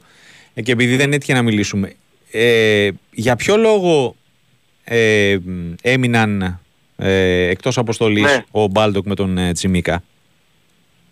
Ο Τσιμίκας και ο Μπάλτοκ έγινε συνεννόηση με, την, με τις ομάδες τους. Για τον Τσιμίκα μπορώ να σου πω ε, ότι είναι στο όριο καρτών. Ναι. Νομίζω ότι καλό είναι που θα προφυλαχθεί σήμερα, αύριο, ο Τσιμίκας, γιατί αν δεχόταν αύριο κάρτα με τους τρικολόρ, χάνει το μάτς, το πρώτο, ναι, μάτς, το τελικό του Μαρτίου. Mm-hmm, ναι. Ναι. Ε, και επειδή δεν θα τον ε, χρησιμοποιήσει ο προπονητής, υπήρχε και συνεννόηση με τη Λίβερπουλ, δηλαδή και η Λίβερπουλ και η, η Sheffield United επικοινώνησαν με, την, με τους ανθρώπους της Ομοσπονδίας. Ναι. Πρώτον, δεν υπήρχε αθλητικό ενδιαφέρον με τη Γαλλία, και δεύτερον, για παράδειγμα στην περίπτωση του Τσιμίκα, υπάρχει αυτό το πιθανότητα να δεχτεί κάρτα και για να αποφυλαχθεί, ένας λόγος επίσης να μείνει στην αποστολή και να μην αγωνιστεί αύριο. Ε, για αυτόν τον λόγο και, γιατί, και για τον Μπάλο το ίδιο ισχύει, ότι ε, τον ε, έχει ζητήσει η Sheffield, και επειδή έλειπε πάρα πολύ καιρό εδώ και περίπου ε, αν δεν κάνω λάθος εφτά εβδομάδες ήταν εκτός με τραυματισμό, ε, δεν, ε, ε, δεν προπονήθηκε, είχε χάσει αρκετές προπονήσεις. Γι' αυτόν τον λόγο ζήτησε και η Σέβιτ να το πάρει λίγο νωρίτερα, κατόπιν συνεννόησης. Αν υπήρχε ενδιαφέρον παθμολογικό με τη Γαλλία, δεν θα έφευγαν ούτε βέβαια ούτε ο Μπάλτοκ ούτε ο Τσιμίκας. Αυτό να το ξέρεις, δηλαδή είναι δεδομένο, ναι, τώρα για τον κόσμο. Mm-hmm. Άρα αυτός είναι ο λόγος. Ναι. Επειδή δεν, ήταν, δεν υπήρχε παθμολογικό ενδιαφέρον, και, okay. και σε σχέση με τον ε, Τσιμίκα ε, είναι, το, είναι στερεό καρτών. Και επειδή mm-hmm. μεταφέρονται οι κάρτες στα μάτς του Μαρτίου, έμεινε εκτός ο... Ωραία. Ε, άρα αυτά είναι για τους τέσσερις άμυνας και τον goalkeeper, mm-hmm. τον Αχοδήμιο να αγωνίζεται. Στην μεσαία γραμμή ο Μπακασέτας σίγουρος, και επειδή απουσιάζει και ο Κουρμπέλης και ο Μάνταλος που έχουν κάρτες και είναι τιμωρημένοι, mm-hmm. τρεις παίκτες παίζουν για τις δύο θέσεις, δηλαδή ο, ο Μπουχαλάκης, ο Γαλανόπουλος και ο Αλεξανδρόπουλος. Αυτοί οι τρεις διεκδικούν τις δύο θέσεις. Ναι. Ε, και... Εκεί νομίζω δεν έχει αποφάσει πέσει το προπονητής, στους mm-hmm. δύο χαφ θα πλησιώσουν τον Μπακασέτα, τον αρχηγό της Εθνικής, και το δεύτερο δίλημα είναι στο αριστερό άκρο της επίθεσης, αν θα δούμε για παράδειγμα τον Μπέλκα ή τον Κωνσταντέλια. Και στο δεξιό, Μασούρας. Μασούρας, ναι, ναι. Mm-hmm. Και μπροστά ο είπες, Μασούρας, ε, όπως φαίνεται, Ιωαννίδης. Ιωαννίδης. Όπως φαίνεται Ιωαννίδης, ναι. Είναι, ξέρεις, κάποιοι παίχτες που δεν βγαίνουν από την ενδεκάδα. Δηλαδή ο Μπακασέτας, ο Μασούρας, ο Βλαχοδήμος, ο Χατζηδιάκος, ο Μαυροπάνος, από αυτούς που είναι διαθέσιμοι, δύσκολα, δύσκολα θα βγουν από την δεκάδα. Και καταλαβαίνεις, Τάσο, και στο φιλικό με την Νέα Ζηλανδία και στο παιχνίδι το αυριανό με τη Γαλλία, θα βλέπεις τα μάτς σαν είναι επίσημα, σαν είναι μάτς των play-off που έρχονται τον, ε, τον Μάρτιο, και βέβαια σε βάθος χρόνου να καταφέρει η εθνική ομάδα στα τελικά του, α, του Euro, ε, σαν να αγωνίζεται μια από τις ομάδες που είναι ε, πολύ ισχυρές και φυσικά κάνουν πορείες σε τελικές φάσεις του Euro και Διάλ. Θα μάθουμε και αργότερα βεβαίως θα συμβεί στο μάτι της Σλοβενίας με το Καζακστάν.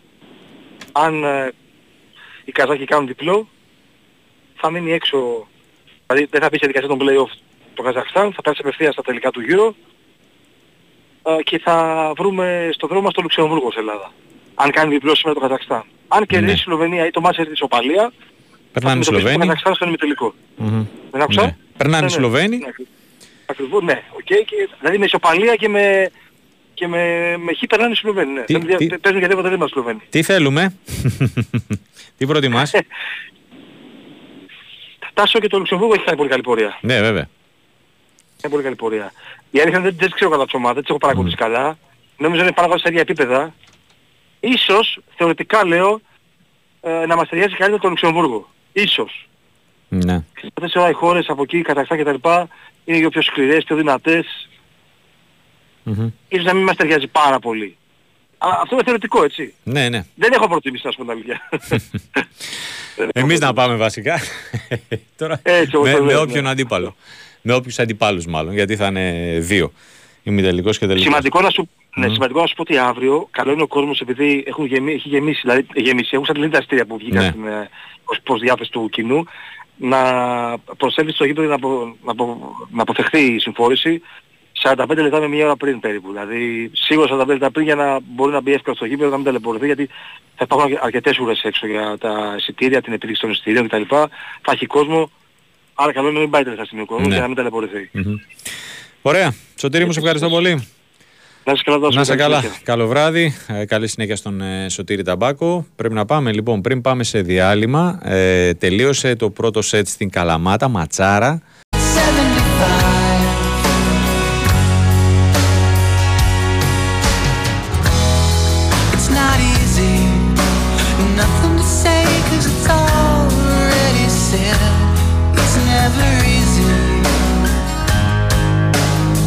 Επιστρέψαμε δύο λεπτά μετά τις εννιά, bwinΣΠΟΡ εφ εμ ενενήντα τέσσερα κόμμα έξι, Newsroom μέρος δεύτερο, Τάσος Νικολόπουλος στο μικρόφωνο, Κυριάκος Σταθερόπουλος στη ρύθμιση του ήχου και τις μουσικές επιλογές και Κωνσταντίνα Πανότσου στην οργάνωση της παραγωγής της απόψινής εκπομπής. Ε, στο φίλο που ρωτάει αν έχουμε πει για ρεπορτάζ μπάσκετ Ολυμπιακού, η απάντηση είναι όχι. Ε, ο... Ξαναλέω ότι ο Νίκος έκανε μια επέμβαση στο γόνατο σήμερα, δεν τον έχουμε στην παρέα μας, έστω και τηλεφωνικά, από αύριο λογικά μεθαύριο, ε, ό,τι είναι, ε, θα μας ενημερώσει. Ε, ο Ολυμπιακός ε, είναι μέρα ρεπό σήμερα, την επομένη της ευρείας νίκης επί του Αμαρουσίου. Ε, αύριο ε, θα ξεκινήσει η μίνι προετοιμασία για το παιχνίδι της Παρασκευής με τη Ζάλγκιρης Κάωνας. Βάση προγραμματισμού είναι να ε, μπει στο κανονικό πρόγραμμα των προπονήσεων ο, ο Μιλουτίνοφ και ο Μακίσικ. Ε, σήμερα ε, ήταν μια ιδιαίτερη μέρα για τα ε, παιδιά της ε, προσωρινής φιλοξενίας ετούν τον άσυλο Σχιστό ε, που επισκέφθηκαν το ΣΕΦ, και αυτό γιατί στην ε, προπόνηση του One Team χρέη προπονητή εκτέλεσε ο Σακίλ Μακίσικ. Ε, Όπως αναφέρει το, το σχετικό δελτίο τύπου, α, ε, ο Αμερικανός forward μοιράστηκε με τους αθλητές τα μυστικά του μπάσκετ. Ε, ήρθαν πρώτη φορά σε επαφή με την πορτοκαλί μπάλα μέσω του προγράμματος της One Team. Ε, και εκτός από την εκμάθηση των βασικών του αθλήματος, ε, η προπόνηση είχε και διδακτικό χαρακτήρα. Να αντιληφθούν τα παιδιά την σημαντικότητα της συνεργασίας και του να είναι κάποιος καλός συμπαίκτης. Ε, όπως και το γεγονός ότι όταν κάποιος εντάσσεται σε μια ομάδα επιβάλλεται να, ακολουθείς, ε, να ακολουθεί μάλλον τους κανόνες και να παίζει δίκαια. ε, Στο φινάλε ο Αμερικανός forward έδωσε σε όλους, και στα παιδιά και στους συνοδούς, από μια υπογεγραμμένη φανέλα. Νομίζω ε, θα ήταν μια ε, πολύ ε, ωραία μέρα για αυτά τα παιδιά που επισκέφθηκαν το ΣΕΦ και γνώρισαν, ε, είδαν από κοντά τον Σακίλ Μακίσικ.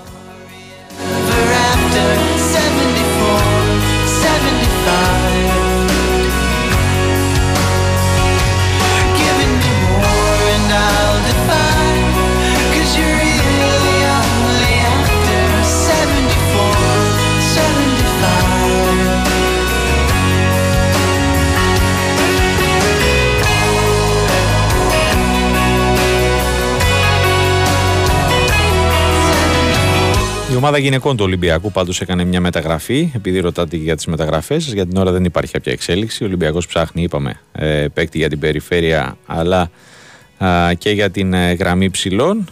Πάντως η ομάδα γυναικών ανακοίνωσε την απόκτηση της Ραμπέκα Τομπίν, η οποία αντικαθιστά την Μόρισον, και αναμένεται να κάνει ντεμπούτο στο παιχνίδι με την Ρήγα στην Λετονία.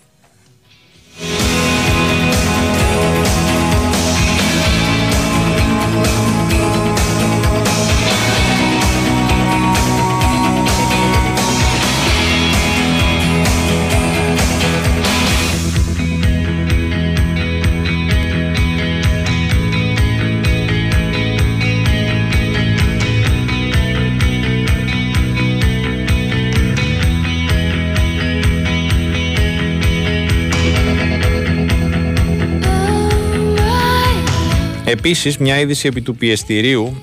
Ε, ακούσαμε νωρίτερα τον Γιώργο Τσακίρη ε, όταν συζητούσαμε για, τον, για τις ενοχλήσεις του Λιβάη Γκαρσία. Μας είπε ότι λογικά ε, τις επόμενες μέρες ε, στον τύπο του Τρίνινταντ ε, θα, ε, θα γίνει γνωστό, θα βγει το που έχει ενοχλήσεις ο εικοσιεξάχρονος επιθετικός. Λοιπόν, έκανε δηλώσεις, βλέπω εδώ πέρα, έκανε δηλώσεις ο υπεύθυνος επικοινωνίας της Ομοσπονδίας της χώρας, ο κύριος Σον Φουέντες, και υποστήριξε τα εξής: ότι ο Λιβάη Γκαρσία έρθει στην Εθνική με έναν ελαφρύ μόλοπα στην κοιλιακή χώρα που προκλήθηκε πριν από εβδομάδες, αλλά του δόθηκε άδεια από την ΑΕΚ να παίξει καθώς είχε βελτιωθεί σημαντικά. Κατά τη διάρκεια της προπόνησης στην Κυριακή, ο Γκαρσία ένιωσε περαιτέρω ενόχληση στην κοιλιακή χώρα. Και ο, όπως ε, ε, κατέληξε, ο γιατρός της ομάδας Ακάς Ντανάη επιβεβαίωσε καταπώνηση στους κοιλιακούς. Έτσι πάρθηκε η απόφαση να μην διακινδυνεύσει ο παίκτης. Η Ομοσπονδία επικοινώνησε με την ΑΕΚ και ο Γκαρσία θα επιστρέψει στην Ελλάδα για περαιτέρω αξιολόγηση και θεραπεία. Άρα λοιπόν, οι ενοχλήσεις που ένιωσε ο εικοσιεξάχρονος επιθετικός είναι στους κοιλιακούς. Είναι λίγο, το συγκεκριμένο σημείο θα πω εγώ ότι είναι λίγο ύπουλο, και επιστρέφει λοιπόν στην Ελλάδα για να εξεταστεί και από το ιατρικό επιτελείο της ΑΕΚ, να κάνει τις απαραίτητες εξετάσεις και αναλόγως να δούμε αν είναι κάτι σοβαρό ε, ή όχι, και πόσο και αν θα λείψει από τις επόμενες υποχρεώσεις της Ένωσης.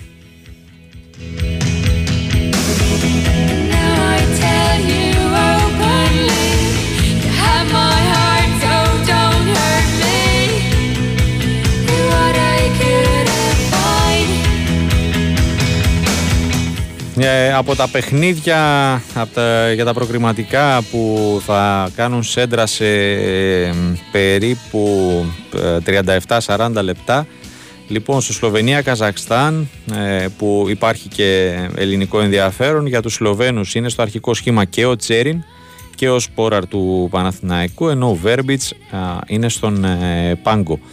Ενώ στο ε, Τσεχία-Μολδαβία Ε, μπορεί ο, ο Μπράμπετς του Άρη να ε, έμεινε εκτός αποστολής λόγω του νυχτοπερπατήματος. ε, Για τους Μολδαβούς βασικός σε ένα ακόμη παιχνίδι ε, στο, στην αριστερή ε, πλευρά ε, της, ε, στην αριστερή πτέρυγα της ε, Μολδαβίας, καθώς βλέπω εδώ το σύστημα είναι τρία τέσσερα τρία ε, back, ε, ναι, back half, ο κύριος Όλε Κρέαπτσουκ, ο πρώην ποδοσφαιριστής του Ολυμπιακού.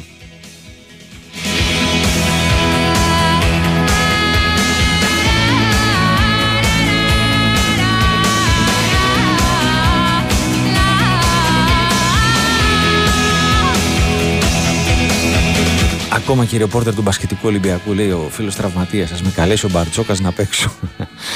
ε... Πότε θα ξεκινήσει πάλι προπονήσεις, θα προχωρήσετε σε μεταγραφή, λέει, για να καλύψετε το κενό. Όχι, ρε φίλε, τι μεταγραφή να καλύψουμε το κενό. Εντάξει, είπαμε. Μην τρελαίνεστε. Λοιπόν, πάμε, συνεχίζουμε τα, τα ρεπορτάζ. Ανεβαίνουμε ξανά Θεσσαλονίκη. Καλησπερίζουμε τον ε, Δημήτρη Τζορμπατζόγλου. Καλή εβδομάδα. Αυτό που συζητούσαμε τις προηγούμενες μέρες πήρε και επίσημη μορφή σήμερα. Αντιστροφή έδρας. Ε, μετάθεση ε, κατά μία ημέρα και. ΠΑΟΚ Πανσεραϊκός στην Τούμπα. Χαίρετε. Γεια σας, καλησπέρα. Νομίζω ναι, ήταν, δεν, υπήρχε... δεν παίζονταν στο στοίχημα, νομίζω. Ναι, ναι, δεν υπήρχε περίπτωση, δεν υπήρχε άλλη λύση. Mm-hmm. Η ημέρα σαφώς μπορούσε να συζητηθεί και συζητήθηκε. Ο ΠΑΟΚ το δέχτηκε. Είχε να ζητήσει και ο ΠΑΟΚ, είπαμε, την... τους διεθνείς, ε. Κουτσία αυτή η εβδομάδα, ναι. Στο θέσουμε έτσι, την εβδομάδα που χάνει μια μέρα σε σχέση και με τους διεθνείς του. Αλλά και τη μία μέρα που κερδίζει ενόψει Άιντραχτ, ας το θέσουμε και αυτό. Ναι, ε, λέμε κάτι χάνεις κάπου και κάτι κερδίζεις. Όφελος, ναι.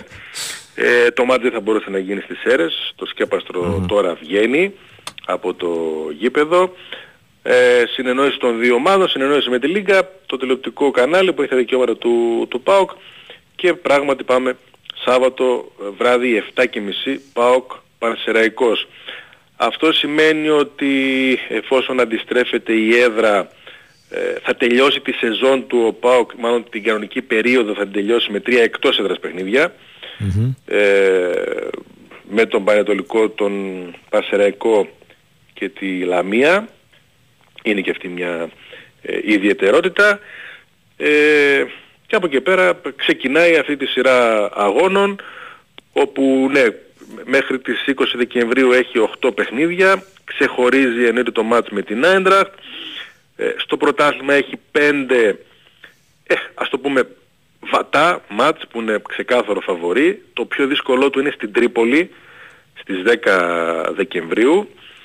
Ε, έχει κύπελο την ώρα που οι άλλοι θα δίνουν ε, μεγάλα μάτς στο κύπελο. Εκείνος παίζει πέμπτη επτά Δεκεμβρίου με το Βόλο και αυτό ορίστηκε εντός ε, έδρας. Ε, εντάξει, είναι μια καλή προοπτική να μαζέψει αρκετούς ε, βαθμούς και να δούμε τι θα καταφέρει στην Ευρώπη με την πρώτη ή τη δεύτερη θέση στο πολύ μεγάλο και πολύ συζητημένο μάτς της ε, ε, μεθεπόμενης ε, Πέμπτης στις τριάντα του μήνα στην ε, Φραγκφούρτη. Η προπόνηση τελείωσε πριν από λίγο, η πρώτη mm. για αυτή την εβδομάδα. Ε, σαφώς λείπουν όλοι οι διεθνείς, δεν έχει επιστρέψει κανείς. Από αύριο οι αφήξεις του Σέρβου Ζίβκοβιτς, που θα δώσει το παρόν σε άλλη μια μεγάλη διοργάνωση στο Euro, αφού προκρίθηκε η εθνική, αλλά και του Ντεσπότοφ που έκανε καλά μάτς με την εθνική του. Ναι, μπράβο, και στα, και στα δύο, στο σετ του Νοεμβρίου δηλαδή, ναι, πήγε καλά. Και η εθνική του το γύρισε λίγο το κλίμα που ήταν πολύ κακό, ναι, με τις ισοπαλίες που έφερε με τα φαβορί του, του ομίλου, και ο ίδιος πρωταγωνιστής. Ε, το, το έχει ανάγκη, γιατί είπαμε ότι και στον ΠΑΟΚ δεν έχει πιάσει ακόμη το, το καλύτερο στην ε, απόδοσή του. Ε, οι δύο πρώτοι επιστρέφουν. Ο Κετζιόρα έχει μια υποχρέωση ακόμη την Πολωνία, που φυσικά δεν κατάφερε να προκριθεί στην τελική φάση. Οι δικοί μας οι Έλληνες, μαζί και με το Χαριτσιγκάρα, θυμίζουμε, που από χθες κλήθηκε εκτάκτος για το κέντρο της εθνικής μας, αν θα, αν θα παίξει βεβαίως. Σε κάθε περίπτωση είναι η πρώτη του πρόσκληση, η πρώτη κλήση, και είναι ένα ιδιαίτερο γεγονός για τον νεαρό του, του ΠΑΟΚ, που φέτος ε, πρωταγωνιστεί από το καλοκαίρι, ε, σηκώντας μεγάλο βάρος ευθύνης στα ευρωπαϊκά παιχνίδια. Mm-hmm. Ε, και τελευταίος τελευταίος ο Σαμάτα, που παίζει αύριο το βράδυ στην Τανζανία, και ποιος ξέρει πότε θα γυρίσει, πότε θα γυρίσει την, ναι. την Πέμπτη mm-hmm. ε, ο τελευταίος που θα γυρίσει. Έχει και ο Τζίμας μεγάλο μάτς, όπως βεβαίως με την εθνική μας νέων, αύριο στην Τουρκία, προκριματική φάση που ε, αν τα καταφέρει η εθνική και η Δύση, μπορεί να πάρει την πρόκριση στην επόμενη φάση. ε, ε, Όλοι αυτοί καταλαβαίνουμε ότι μέρα με τη μέρα θα επιστρέψουν, έτσι στο ΠΑΟΚ να προετοιμαστεί καλύτερα για τον αγώνα με τον Πασεραϊκό το Σάββατο. Εκεί δεν θα παίξει ο Μπάμπα, δεν υπάρχει περίπτωση. Για τον Μπάμπα τα λέγαμε και τις προηγούμενες ημέρες, έχουν ανησυχία εν ώψη του αγώνα με την Άιντραχτ στη Γερμανία. Θα φανεί τέλη της εβδομάδας αυτής, αν καταφέρει να μπει Παρασκευή, Κυριακή, αν θα καταφέρει να αυξήσει το ρυθμό, είτε ακόμα κάνει θεραπεία βεβαίως, θα έχει ελπίδες για το μεγάλο μάτς. Ένας πολύ κομβικός ε, παίχτης, mm-hmm, yeah. στήριγμα πραγματικό δηλαδή και σε ένα τέτοιο μάτς που ο ΠΑΟΚ θα πιεστεί yeah. και θα πρέπει να έχει ποιότητα και σίγουρα πόδια για να βγει από την περιοχή του σωστά. Ε, εντάξει, δεν θέλω να το σκέφτομαι ότι μπορεί να λείψει ειδικά να λείψει. ο Μπάμπα mm-hmm. από αυτό το μάτς. Δηλαδή πραγματικά ποιος να πεις, να, εντάξει, ο, ο Κοτάρης είναι αντικατάστατος, εντάξει, οκ. Yeah. Okay. Ο Αντρίγια Ζίβκοβιτς είναι τεράστια υπόθεση, αλλά και ο Μπάμπα είναι, είναι αυτές οι δύο-τρεις κολόνες που σε τέτοιο μάτι, τέτοιο τελικό ε, δεν πρέπει να λείψουν, και μακάρι να τα καταφέρει. Mm-hmm. Τώρα, μιας και είπες για αυτό το παιχνίδι, βλέπω εδώ πέρα ε, μια διπλή ποινή ε, για την Άιντραχτ ε, μετά τα όσα έγιναν στο παιχνίδι με την Ελσίνκη.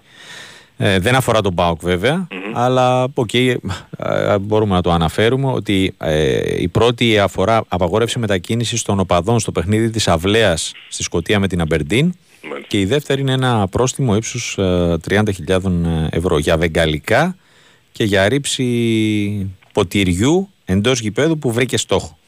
Mm-hmm. Ναι, ναι, θυμάμαι και το ΠΑΟΚ Άιντραχτ που άναψαν πυρσούς οι Γερμανοί και όχι εδώ οι, οι του ΠΑΟΚ. Πολύ ιδιαίτερη στιγμή. Κατά τα άλλα βέβαια ήταν πολύ καλή και στην συμπεριφορά τους, ήταν πολύ προσεκτικοί και οι Γερμανοί, ήταν και πάρα πολλοί, όπως βέβαια συνηθίζουν. Ε, θυμίζω ότι είχαν ανεβάσει τους τόνους οι άνθρωποι της ομάδας ναι. στο τέλος. Mm-hmm. Ε, πήγε ότι τι μπορεί να σημαίνει αυτό για το δεύτερο μάτς, αλλά εντάξει, τώρα όπως το σκέφτομαι, τεράστια βραδιά. Ναι, τεράστια ναι. βραδιά. Mm-hmm. Α, α, από όπου και αν το δεις, από όπου και αν το δεν είναι πολύ μεγάλο μάτς. Mm-hmm. Πολύ μεγάλο μάτς και φυσικά ανυπομονούμε όλοι. Ε, δεν μου λες, έχει ξεκινήσει, αν και οκ, okay, δεν... Είμαστε ακόμα, θα μου πεις βέβαια, μέσα Νοεμβρίου είμαστε. Έχει ξεκινήσει προεργασία για μεταγραφές. Ναι, ναι, βέβαια. Έχει αποφασιστεί από την ιδιοκτησία και την τεχνική ηγεσία ότι ο ΠΑΟΚ ε, πρέπει να αποκτήσει δεξιό μπακ. Αυτή είναι η πρώτη προτεραιότητα. Mm-hmm. Ότι ο ΠΑΟΚ συνεχίζει να ασχολείται, να ενδιαφέρεται για μεσοεπιθετικό. Mm-hmm. Από το καλοκαίρι λείπει ένας mm-hmm. από τη γραμμή πίσω από τον φορ. Και φυσικά πάντα... το ανοιχτό θέμα Μαξίμοβιτς, ναι, αυτό που θα σε ρωτήσω, δεν είναι ναι. απλό. Mm. Ο, ο Σέρβος ε, έχει συμβόλαιο με τη Χετάφη μέχρι το καλοκαίρι. Οι Ισπανοί επέλεξαν συνειδητά το προηγούμενο καλοκαίρι να μην πάρουν τα πολλά εκατομμύρια που έδινε ο ΠΑΟΚ και να τον κρατήσουν χωρίς να υπογράφει αυτός ανανέωση σε εκείνους. Άρα με το φόβο ότι θα το χάσουν χωρίς να αποκομίσουν κάποιο όφελος. Παίζει κανονικά ο, ο Μαξίμοβιτς. Ο ΠΑΟΚ βέβαια το χειμώνα... σίγουρα θα κάνει κάποια κίνηση, θα ενημερωθεί το τι ισχύει και από τα τέσσερα εκατομμύρια πόσο μπορεί να είναι τώρα η τιμή του για να τον αφήσουν έξι μήνες πριν τελειώσει το συμβόλαιό του, αλλά δεν είναι η πρώτη προτεραιότητα. Έτσι όπως ναι. είναι πλέον το κέντρο του ΠΑΟΚ με τόσους πολλούς ποδοσφαιριστές, δεν είναι η προτεραιότητα ε, για να τον αποκτήσει. Σίγουρα θα ενδιαφερθεί, σίγουρα έχει ανοιχτή γραμμή με τον ποδοσφαιριστή, μπορεί βεβαίως να εξασφαλίσει την υπογραφή του για το καλοκαίρι, εννοείται, και αυτό μπορεί να, να συμβεί, αλλά δεν βλέπω τόσο πιθανό να, να τον αποκτά τώρα το, το χειμώνα. Mm-hmm. Μάλιστα. Ωραία. Δημήτρη μου, σε ευχαριστώ πολύ. Να σε κρατάσω, καλή συνέχεια. Να σε καλά και εσύ. Ε, καλό βράδυ στον ε, Δημήτρη Τζορμπατζόγλου. Στο παιχνίδι του βόλεϊ, στο δεύτερο σετ, ε, τα πράγματα είναι πολύ πιο ε, ξεκάθαρα. Ε, ο Φίνικας ε, οδεύει προς την κατάκτησή του και την ισοφάριση. Uh, καθώς uh, μπήκε με το πόδι πατημένο στον γκάζι, η Καλαμάτα δεν μπόρεσε να αντιδράσει, έμεινε από πολύ νωρίς πίσω uh, και όλα δείχνουν ότι η νησιωτική ομάδα θα ισοφαρίσει σε ένα ένα, προηγείται είκοσι τρία δώδεκα uh, σε αυτό το δεύτερο σετ. Θυμίζω η ομάδα της uh, Μεσσηνίας uh, πήρε το πρώτο με είκοσι εννιά είκοσι επτά.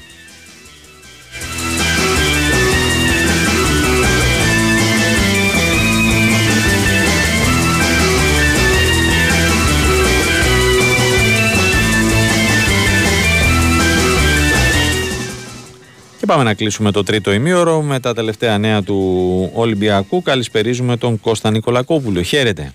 Έλα Τάσο, καλή εβδομάδα. Καλή εβδομάδα. Καλά εσύ. Και εμείς καλά είμαστε. Έχει επιστρέψει ο Ολυμπιακός σήμερα στις προπονήσεις. Μετά τα τριήμερα ρεπό που δεν σ' αρέσουν εσένα, είπαμε. Ναι, μπράβο, μετά τα τριήμερα ρεπό που αρέσουν στο Ρέντι, αυτό έχει σημασία. Ε, και... προετοιμασία για το παιχνίδι με τον Πανετολικό το Σάββατο, αναμονή για την επιστροφή των διεθνών. Ε, ήδη έχουμε την ε, αύριο να παίζουν ο Ορτέγκα, η Αργεντινή εννοώ, δεν νομίζω ναι, ναι. να παίξει ο Ορτέγκα και η, το Μαρόκο με τον Ελκαμπή. Τώρα θα έρθουν ο Ελκαμπή, συνήθως έρχεται δύο μέρες μετά, άρα Πέμπτη. Φανταζόμαστε και ότι ο Ορτέγκα κάτι τέτοιο και αυτός θα έρθει. Mm-hmm. Ε, Γιώβε, ο, λογικά ο Γιώβετιτς θα είναι από τους πρώτους που θα έρθουν, έτσι. Ο Γιώβετιτς, ναι, ναι, ναι, ναι, αύριο θα είναι στο mm-hmm. Ρέντι λογικά ο Γιώβετιτς. Mm-hmm. Γι' αυτό και λέμε ότι αυτόν περιμένουμε σεντερφόρ και τον Μπιανκόν στόπερ. Ah. Ε, ναι, ε, σίγουρα θα είναι μια, είναι μια προετοιμασία λίγο μετεμποδίων. ε, θα πρέπει να κάνει όσο το δυνατόν καλύτερη διαχείριση ο προπονητής του Ολυμπιακού. Μετά είναι και η Φράιμπουργκ, ένα πολύ mm-hmm. δύσκολο ευρωπαϊκό παιχνίδι, και εδώ πρέπει να πω ότι ε, είναι λίγο καλύτερα ο Φρέιρε, αλλά δεν νομίζω ότι μπορεί να υπολογίζεται για το παιχνίδι με τον Πανετολικό. Ε. Δεν το νομίζω. Κώστα, πόσος καιρός και... είναι πλέον που είναι έξω ο Φρέιρε? Ένα μήνα συμπληρώνει τώρα, τέλος εβδομάδας είναι ένας ένα μήνας. μήνας. Ε, Συγγνώμη, δύο μήνες. Τι λέω ένας. Δύο Α, μήνες. Ναι, γι' αυτό το είπες και φάνηκε Α, ακριβώς, κάπως. Ναι. Ακριβώς δύο μήνες. Ναι. Και δεν είναι μόνο αυτό. Είναι ότι έχει πρόβλημα και ο Πορόζο που αποδεικνύεται πολύ πιο σοβαρό από ότι είχε αρχικά ναι. εκτιμηθεί. Ε, βέβαια, δεν κάνει προπονήσεις. Mm. Δεν υπάρχει περίπτωση για τον Πανετολικό, καμία. Και για τη Φράιμπουργκ είναι εντελώς αμφίβολος. Ναι. Να προλάβει το παιχνίδι, εντελώς παντελώς. Mm-hmm. Με Πανετολικό ε, λείπει ο Ρέτσος. Σωστά το λόγω λες. Λόγω καρτών. Σωστά το λες. Ναι, και γι' αυτό το επιστρατεύεται ο Μπιανκόν. Ναι, ναι, ναι, ναι. Είναι γενικά ένα θέμα με τους στόπερ, γιατί πλάκωσαν και τραυματισμοί, δεν... Ε, ναι. ε, δεν υπήρχε και όλα, και σε κάποιους υπήρχαν και ερωτηματικά για την απόδοσή τους. Ήρθαν και τραυματισμοί, κάρτες, αποβολή, mm-hmm. ο Ντόι, κάρτες, ναι. ο Ρέτσος. Ε, είναι λίγο μπλέξιμο η κατάσταση. Όντως. Δεν είναι, δεν είναι Όντως, τυχαίο δεν, δεν, ότι, δεν είναι καλή περίοδος. Δεν είναι τυχαίο το ότι ο Ολυμπιακός, όπως έλεγα το μεσημέρι, θέλει δύο στόπερ να πάρει. Ναι, το, το είδα, δύο κιόλας, ε. Δύο, δύο, δύο. Mm. δύο. Και θα πρέπει να, να γίνει πολύ προσεκτική επι, ε, επιλογή, γιατί ε, φαντάζομαι... Ε, Μπράβο, όχι. Ε, και λόγω... είναι και επιλογή και με... Μασο... Λόγω διαβατηρίου θα έλεγα. Και, και αυτό και είναι και επιλογή και με σωμακοπρόθεσμη, όπως λέμε. Α, ναι. Γιατί είναι και για το καλοκαίρι. Δεν θα πάρεις παίχτη για τώρα. Για ένα εξάμηνο μιας χρήσης, να το πω έτσι εισαγωγικά. Όχι, δεν είναι mm. για τέτοια Ολυμπιακός. Γι' αυτό ναι. και άλλωστε θέλει να αγοράσει, για παράδειγμα, τον Ψαλορέτζο, το παιδί, τον... Πες τον, τον το Γκαστόν Ερνάντες. Mm-hmm, ναι. Βέβαια. βέβαια. Από, από την άλλη... Ε, θέμα της ημέρας για τον Ολυμπιακό, νομίζω, και όχι μόνο για τον Ολυμπιακό, για τον νόμο, είναι η επιστολή που έστειλε mm. ο Αγγέλης Μαρινάκης στην Εκτελεστική Επιτροπή, με αφορμή την Εκτελεστική Επιτροπή της Λίγκας, όπου για πρώτη φορά ε, είναι τόσο επιθετικός ε, και στην κυβέρνηση ο πρόεδρος ναι. του Ολυμπιακού. Είναι η πρώτη φορά που λέει ξεκάθαρα ότι ανύπαρκτη και εξαφανισμένη. Η ευθύνη και η συνενοχή για τα όσα δραματικά συμβαίνουν στο ελληνικό ποδόσφαιρο βαραίνει πλέον ισομερώς και την ανύπαρκτη και εξαφανισμένη κυβέρνηση, που δυστυχώς δεν είναι άβουλη. Είναι προφανές, λέει, ότι η κατάσταση αυτή και η ανοχή που δείχνει είναι δική της επιθυμία. Και καταλήγει το συγκεκριμένο κομμάτι λέγοντας ότι η κυβέρνηση της χώρας δεν επιθυμεί την κάθαρση στο ελληνικό ποδόσφαιρο, διότι αυτό την εξυπηρετεί, το εξυπηρετεί και τους φίλους της. Γι' αυτό και επέλεξε ως αρμόδιο υπουργό για τον αθλητισμό, τον κύριο Βρούτση εννοεί, κάποιον αόρατο, αόρατο που ούτε είχε, ούτε έχει, ούτε και πρόκειται να αποκτήσει σχέση με τον αθλητισμό και δεν πρόκειται να προσφέρει και τίποτα σε αυτόν. Δεν είναι, ε, είναι λόγια που πρώτη φορά τα ακούμε ε, σε τέτοια ένταση, να το πω, ναι. από πλευράς του ο, Προέδρου του Ολυμπιακού ε, και επικεντρώνομαι εκεί. Έχουμε αναφέρει ε, και νωρίτερα που βγήκα ε, mm-hmm. όλα τα σημεία της επιστολής, mm. αλλά νομίζω ότι αυτό είναι το πιο σοβαρό κατά τη γνώμη μου. Ναι, αυτό είναι που αφορά μια... την κυβέρνηση. Ε, βέβαια, είναι mm. μια ευθεία επίθεση στην κυβέρνηση από πλευράς του Προέδρου του Ολυμπιακού mm. ε, και με εκφράσεις ε, ε, δυνα... δυναμικές και με... Ε, ε, τι άλλο να μπορεί να πει παραπάνω. Ναι, ναι, όντως, όταν ε, δεν μπορεί να πει κάτι άλλο. Είναι πραγματικά, ναι, ναι. Λέει ευθέως ότι είναι δική της επιθυμία να υπάρχει στο ελληνικό ποδόσφαιρο ε, αυτή η κατάσταση ε, και ότι δεν επιθυμεί την κάθαρση. Λοιπόν, ε, χαρακτηρίζει αόρατο τον Υπουργό Αθλητισμού και ανύπαρτη και εξαφανισμένη την ίδια. Δεν υπάρχει και εξαφανισμένη, εξαφανισμένη για το ποδόσφαιρο. Το κομμάτι, ναι, το... προφανώστατα εννοεί ο ναι. Αγγέλης ναι. Μαρινάκης. Ναι. Νομίζω πως αυτή η τοποθέτηση, να το πούμε έτσι, του Προέδρου του Ολυμπιακού μας προειδεάζει για συνέχεια. Λες, εγώ έτσι mm. καταλαβαίνω, ναι. Δεν μπορεί τυχαία να... Και άλλες φορές έχει εκφραστεί έτσι για την κυβέρνηση. Περισσότερο θα έλεγα ε, ρίχνοντας κάποιες, ε, κάποια καρφιά, αλλά εδώ ο, πλέον είναι αλλιώς. Εδώ είναι αλλιώς και νομίζω ότι μας προειδεάζει συνέχεια. Αυτή την, την αίσθηση μπορώ να έχω, φιλετάσω, ναι, mm-hmm. ναι, ναι, ναι, ναι. Ε, αυτό που μεταξύ άλλων επιβεβαιώθηκε από τη συγκεκριμένη επιστολή, κατά πως φαίνεται, είναι η πρόσληψη του, ε, του Βασίλη Δημητριάδη, ναι, σε θέση team manager ε, των ναι. μικρών εθνικών ομάδων. Ναι, ναι, ναι, ναι, ναι. Και μιλάει και για την... Θα ήθελα και εγώ πάντως ε, να, να μάθω ναι. από την ΕΠΟ με ποια κριτήρια ε, προχώρησες σε αυτή την ε, επιλογή. Γενικά θα ήθελα να μαθαίναμε, μου φαίνεται πολλά. Εντάξει, και πάλι για το συγκεκριμένο. Γιατί τι να πούμε και για τις εθνικές ομάδες γενικότερα, όχι μόνο για τα στελέχη τους. Εδώ πέρα βλέπουμε ότι έχουμε πάλι προβλήματα με το κύπελο. Πιστεύει κανένας θα γίνουν έξω μηνών στα μάτια κυπέλου? Όχι, εγώ το είπα στο ξεκίνημα το σχολιάσα, λέω δεν υπάρχει. Ναι, δεν πιστεύει κανένας. Εγώ είπα όχι ξεκάθαρα, όχι ότι το βλέπω δύσκολο, πήρα το ρίσκο και λέω ναι, δεν πιστεύει κανένας μας. Θα κάποια στιγμή η okay. αστυνομία όταν θα έρθει η ώρα, τι ώρα, δε, σε δεκαπέντε ναι, μέρες ναι, εντάξει, τώρα μέσα στη βδομάδα, την επόμενη, ναι, θα ανάψει ναι. το κόκκινο, θα σηκώσει ναι, το, θα το κόκκινο και, τελείωσε. και δεν, θα, δεν θα ξέρουμε πάλι πότε θα γίνουν τα παιχνίδια. Κάποια στιγμή, εντάξει. Είναι μια μόνιμη κατάσταση. Μια μόνιμη κατάσταση στο κύπελο, όλη αυτή η ιστορία. Μια μόνιμη κατάσταση να μην ξέρεις πότε ο τελικός, πότε τα μάτς, πότε θα αλλάξουν το ένα και το άλλο κλπ. Γιατί όπως σωστά είπες, δηλαδή δεν ήξεραν ότι είναι η ημερομηνία για το Γρηγορόπουλο έξι Δεκεμβρίου. Είναι προφανές, Τάσο μου, ναι. ότι δεν το ήξεραν. Είναι προφανές. Δεν ξέρω ρε Σικώστα αν το ήξεραν ή όχι. Απλά προφανώς αν το ήξεραν είχαν... θα... Θα yeah. είχαν ορίσει, γιατί τώρα το όρισαν, αλλά ουσιαστικά έχει οριστεί εδώ και καιρό η ημερομηνία. Α, ah, λες το τριήμερο, ας πούμε πέντε έξι επτά. Μπράβο. Ε, βέβαια, ναι. το τριήμερο έχει οριστεί. Ε, ήταν οι πρώτες ελεύθερες, αφού πήγε όπως πήγε πίσω με τις εκκρεμότητες που ακόμα είναι ανοιχτές και θα κλείσουν, ας πούμε, πρώτα ο Θεός την Τετάρτη με τα τελευταία παιχνίδια από τις προηγούμενες φάσεις. Α, τι να πεις. Ναι. Ε, να πεις. Η πρώτη ελεύθερη και πήγαμε πίσω... στο επόμενο κενό, ας πούμε, της ρεβάνς. Ε, τώρα λογικά θα, πιθανό, θα πω εγώ ότι μπορεί τα πρώτα μάτς να πάνε αρχές Γενάρη και να ψάχνουμε κενές ημερομηνίες, γιατί λογικά θα πάει πίσω όλο το πρόγραμμα, όχι ε, μόνο μα, το ντέρμπι Ιωνίων. Μα ήδη είναι ο γεμάτος όλος ο Γενάρης με κύπελο. Ε, θα, θα πάει, θα πάει όχι, και στο Φλεβάρι. Θα πάει Φλεβάρι, αναλόγως με το πώς θα, πώς θα είναι τα ευρωπαϊ, το ευρωπαϊκό καλεντάρι για τις ομάδες μας. Ε, τι να σου πω. Ναι. Θα γίνουν ε, έξι αυτό, έξι του μηνός, ή θα δεχτούν οι ομάδες να παίξουν τρίτη, πέντε του μηνός, ε, τρία απαιτητικά μάτς ε, ναι, σε λιγότερο από πέντε μέρες. Αυτό ε, μπράβο. Ναι, ναι.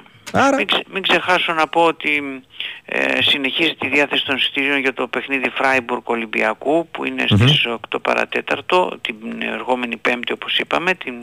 ερχόμενη, τη μεθεπόμενη, σε δέκα μέρες, τριάντα του μηνός, ε, η, αύριο Τρίτη, θα συνεχιστεί από τις δέκα το πρωί η διάθεση μέχρι τις πέντε και μισή μέχρι να εξαντληθούν από τα εκδοτήρια της θύρας είκοσι πέντε με δικαίωμα αγοράς ενός εισιτηρίου για κάθε κάτοχο κάρτας μέλους ή φιλάθλου του Εραστέχνη Ολυμπιακού, και ο οποίος και θα ταξιδέψει ο ίδιος στη Γερμανία. Να θυμίσουμε ότι είναι είκοσι εννέα ευρώ και ο τρόπος πληρωμής είναι μόνο μετρητά. Πρέπει να σου πω, Τάσο, ότι έχει πάρει δυόμισι χιλιάδες εισιτήρια ο Ολυμπιακός mm-hmm. και λογικά θα τα εξαντλήσει και θα είναι και όπως πέρσι. Yeah, yeah. Μια πολύ καλή εξέδρα και εκεί. Να θυμίσουμε ότι στο Λονδίνο είχε τέσσερις χιλιάδες κόσμο, αλλά είναι πιο μεγάλο το γήπεδο της West Ham. Mm-hmm. Οπότε είναι και αυτό ένα, ένα κομμάτι με το οποίο ασχολείται, ασχολείται ναι. ήδη ο Ολυμπιακός. Mm-hmm. Ναι. Και γενικά α, πρέπει να πούμε ότι βλέπουμε ότι ε, υπάρχει...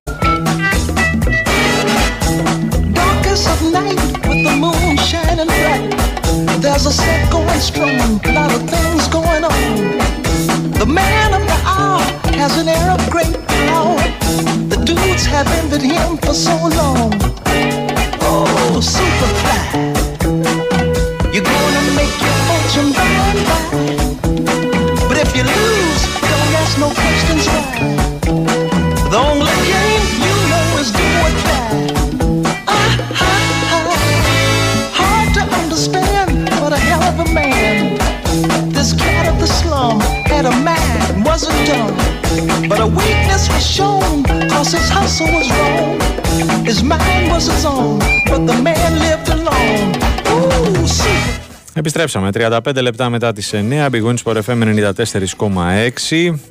Ολοκληρώθηκε το δεύτερο σετ, το πήρε εύκολα ο Φινίκας Σύρου Ε, ισοφάρισε ένα ένα την Καλαμάτα, το πήρε με είκοσι πέντε δεκατρία. Είναι σε εξέλιξη το τρίτο. Οι γηπεδούχοι μπήκαν καλύτερα και προηγούνται με δεκατρία οκτώ.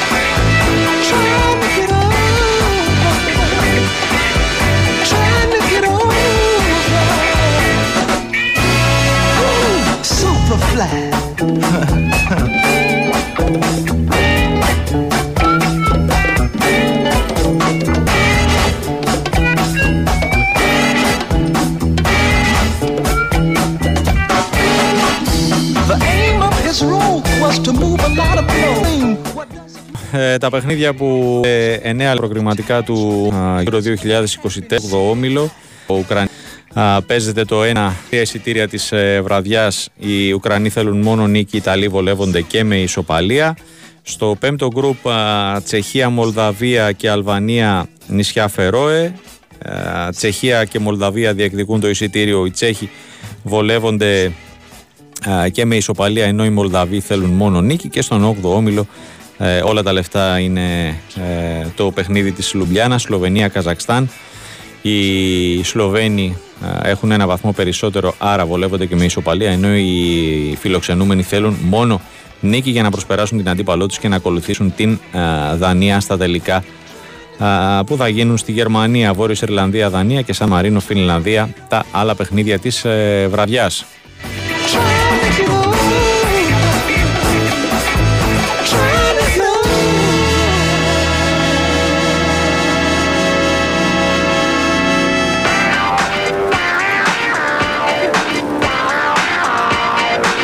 Σένα που μου λες ότι η ευαισθησία μου είναι επιλεκτική, δεν έχει να. Και το, δεν, ανα, δεν θυμάμαι, λέει, να αναρωτήθηκες για τα κριτήρια με τα οποία επιλέχθηκε ο Κορδόνι ο Μαρτίνεθ. Άλλο το συλλογικό και άλλο η εθνική ε, ομάδα. Λίγο τα μπερδεύεις. Ξεδιάλυνε τα λίγο στο δικό σου μυαλό και μετά έλα να μου πεις.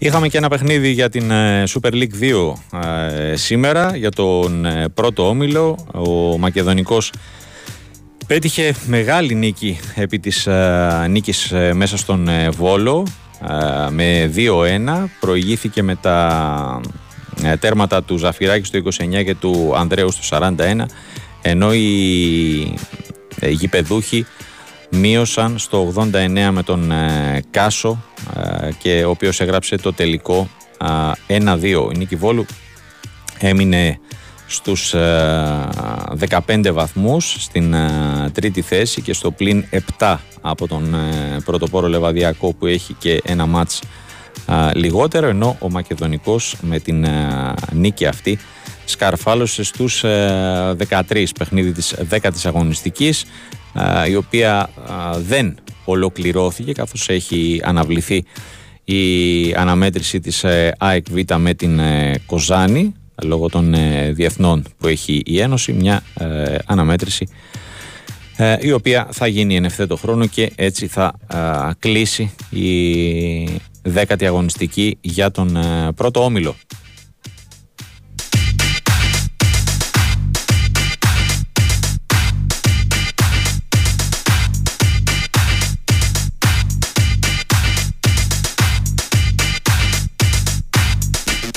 Ο... Για εσάς που με ρωτάτε για το αν θα βγει ο Νίκος για μπάσκετ, όχι, δεν θα βγει σήμερα. ε, Λογικά από αύριο θα τον ε, έχουμε ε, μαζί μας και θα μας πει ε, για το αν ε, υπάρχουν ε, και ποιες είναι αυτές οι εξελίξεις που έχουν να κάνουν με τα, γραφ... με τα, με τα γραφικά, γιατί ε, καταλαβαίνω ότι αυτό σας ε, καίει. Στέλνετε μηνύματα και για τον ε, Πετρούσεφ και για τον ε, ε, Μήτρου Λόγκ και όλα τα σχετικά. Δεν τον έχουμε σήμερα στην παρέα μας τον Νίκο. Από αύριο, ξαναλέω, λογικά θα είναι μαζί μας.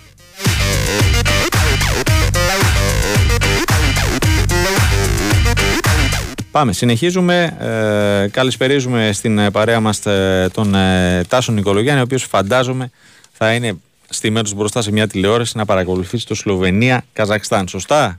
Ή, ή λαθεύω? Ναι. Μπαίνουν οι ομάδες στον αγωνιστικό χώρο τώρα. Mm. Ε, τρομερή, τρομερό, ε, στην εξέδρα υπάρχουν τα σώματα της Σλοβενίας, με χαρτάκια ο κόσμος, είναι τρομερή ατμόσφαιρα.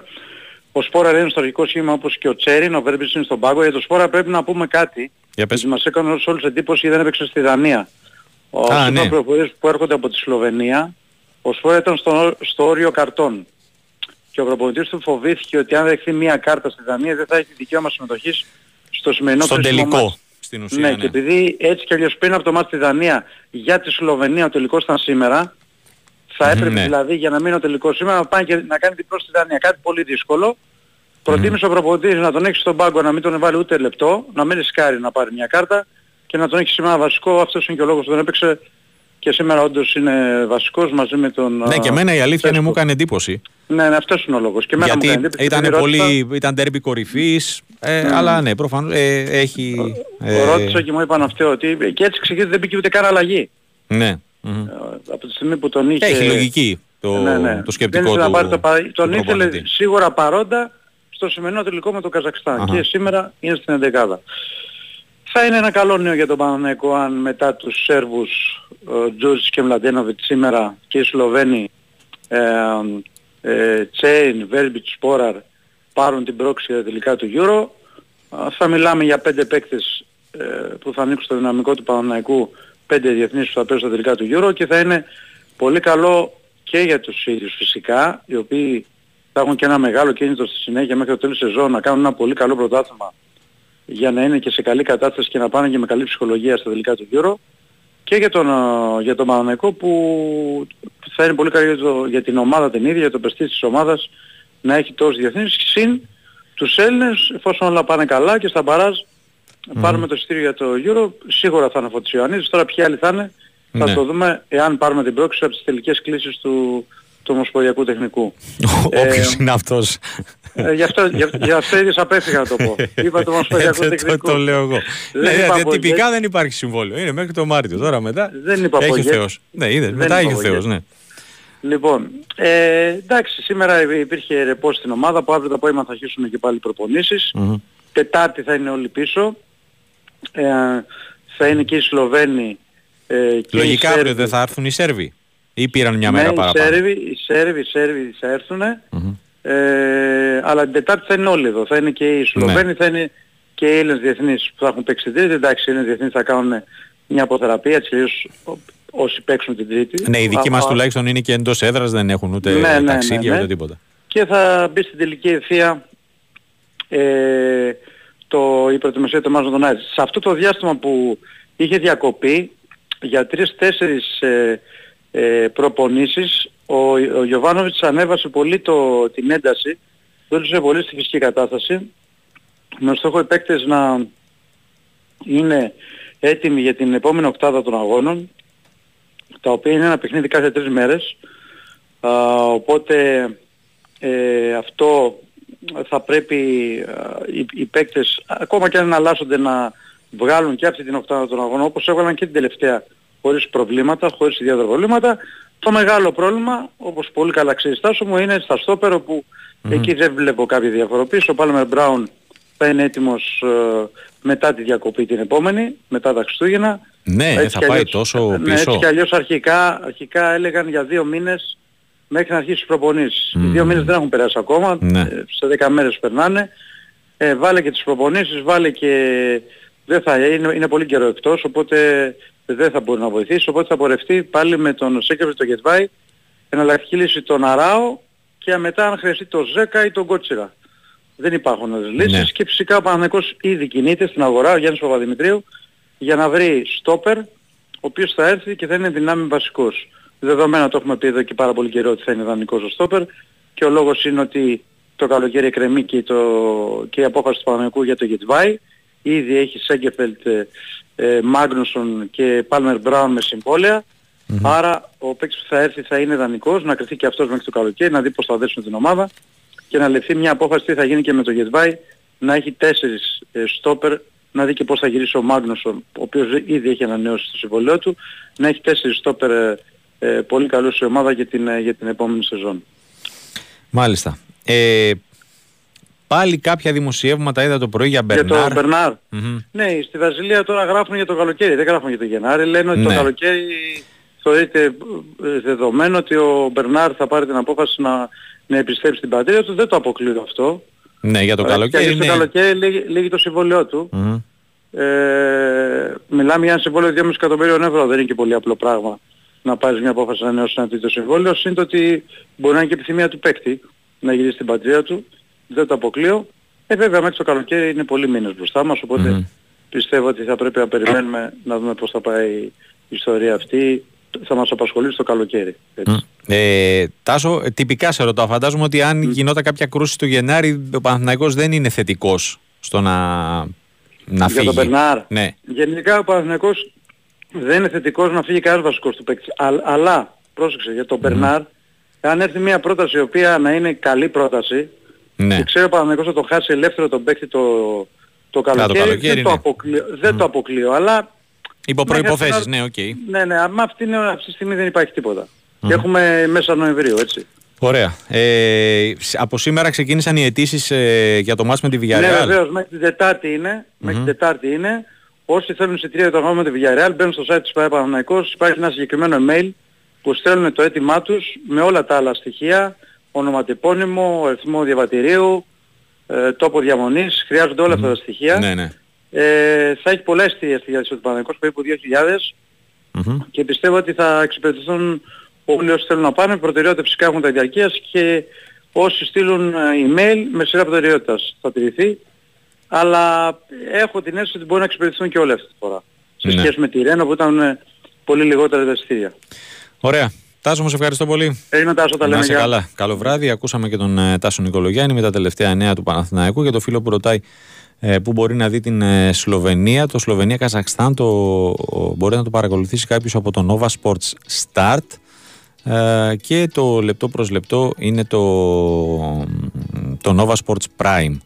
Ε, επίσης, το, ένα από τα άλλα παιχνίδια με εξαιρετικό ενδιαφέρον το Ουκρανία-Ιταλία, μιας και αναφερθήκαμε σε αυτά, α, το δείχνει το Nova Sports ένα, το Τσεχία-Μολδαβία το Nova Sports τρία, α, το Βόρειος Ιρλανδία-Δανία το δύο, α, Αλβανία-Νησιά Φερόε το πέντε και α, το Βόρεια Μακεδονία-Αγγλία το Nova Sports Premier League. Αυτά.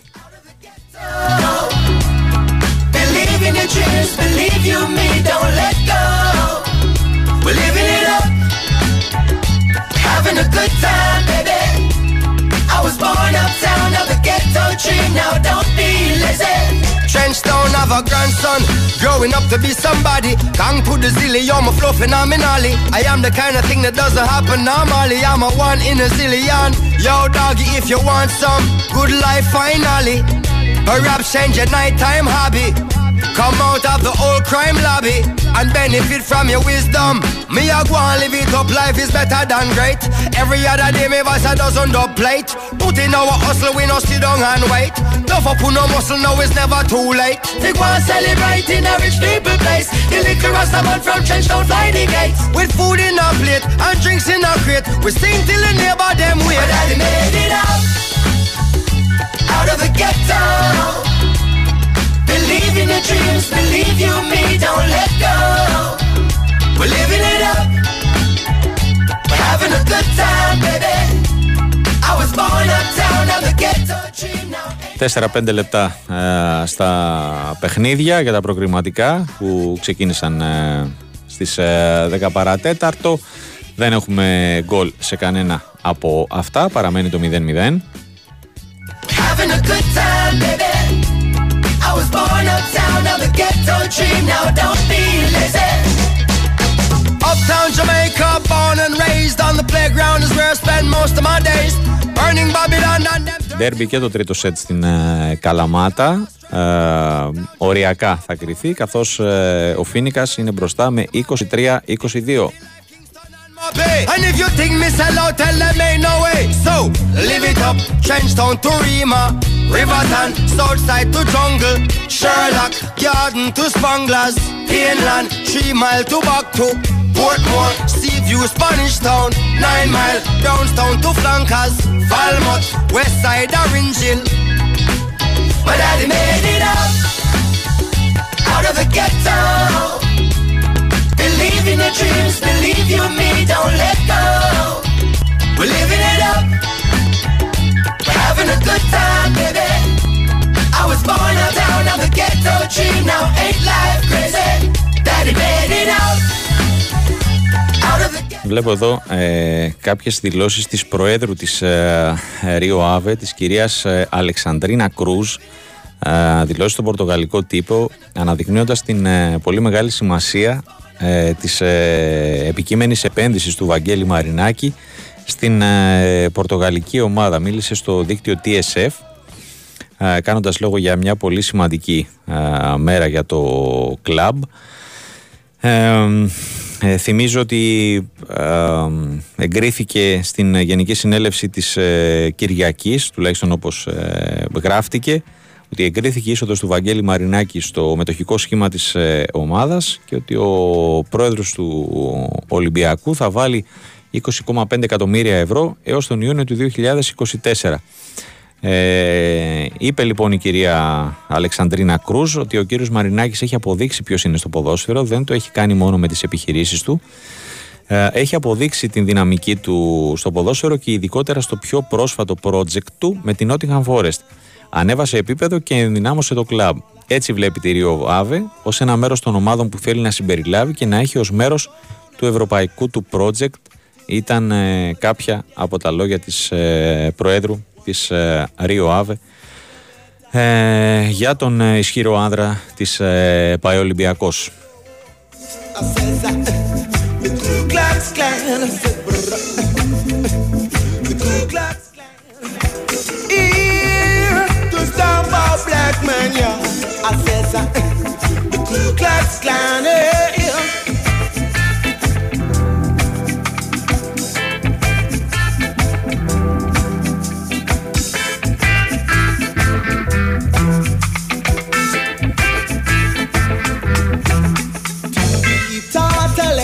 Not to walk alone, I was waiting for the good Samaritan, but, but, but waiting was hopeless, it was all in vain. The Ku Klux Klan back again, all and I ball. Them not let me go now, oh no. One nigga, the less, the better, the show. Stand strong, black skin and take your blow.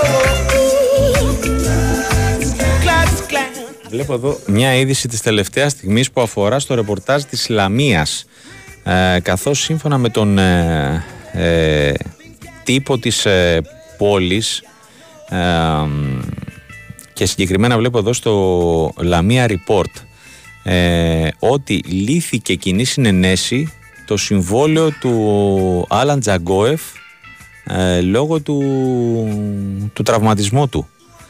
Ε, το νωρίς το απόγευμα ε, ο ποδοσφαιριστής, ο Ρώσος ε, επιθετικός ε, συμφώνησε να λύσει το συμβόλαιό του λόγω του τραυματισμού που έχει στο πόδι και διαβάζω εδώ ότι πιθανότατα ε, δεν αποκλείεται αυτός ο τραυματισμός ε, να τον αναγκάσει ε, να σταματήσει και το ποδόσφαιρο.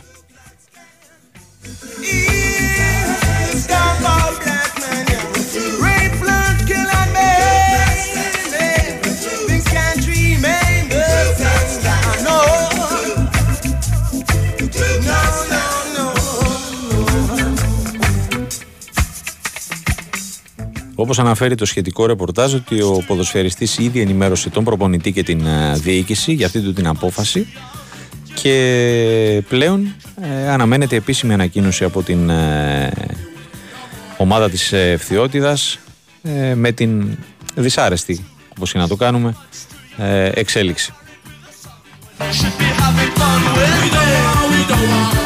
Γιατί δεν μιλάμε απλώς για μια ε, κοινή συνενέση λύση ενός συμβολαίου, ε, αλλά και κατά πως φαίνεται για ε, αποχώρηση από την ε, ενεργό δράση για τον Άλαν Τζαγκόεφ.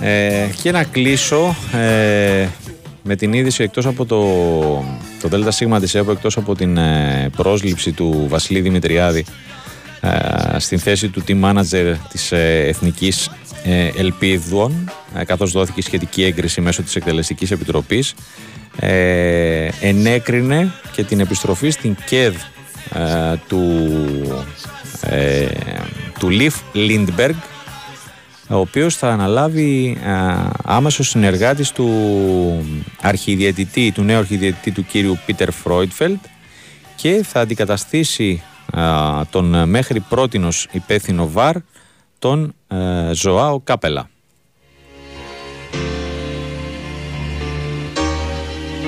Oh yeah.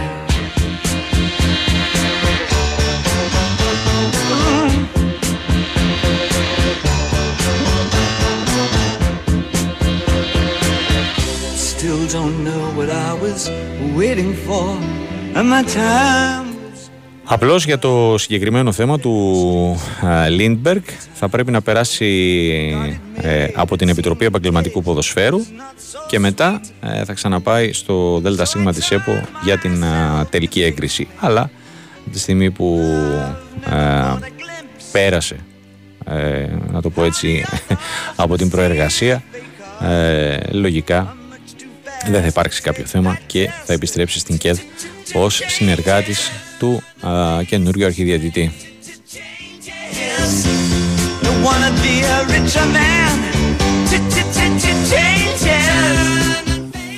Ο Φίνικας ήταν αυτός που πήρε το τρίτο σετ με είκοσι πέντε είκοσι δύο α, και προηγείται πλέον δύο ένα της ε, Καλαμάτας με ανατροπή, καθώς η μεσηνιακή ομάδα είχε πάρει το πρώτο σετ είκοσι εννιά είκοσι επτά, δεκατρία είκοσι πέντε είκοσι δύο είκοσι πέντε, και πλέον έχει ξεκινήσει το τέταρτο σετ ένα ένα οι δύο ομάδες στο παιχνίδι, θυμίζω, που ολοκληρώνει την τέταρτη αγωνιστική της Volley League. Έχουν συμπληρωθεί έντεκα δώδεκα λεπτά στα παιχνίδια και τα προκριματικά, δεν υπάρχει κανένα μα κανένα γκολ για την ώρα, όλα είναι στο μηδέν μηδέν, δύο λεπτά πριν τις δέκα. Κάπου εδώ ολοκληρώνεται το πρώτο newsroom της εβδομάδας. Για τις προηγούμενες δύο ώρες σας κράτησε συντροφιά ο Τάσος Νικολόπουλος. Στην ρύθμιση του ήχου και τις μουσικές επιλογές ήταν ο Κυριάκος Σταθερόπουλος. Στην οργάνωση της παραγωγής ήταν η Κωνσταντίνα Πανότσου. Μείνετε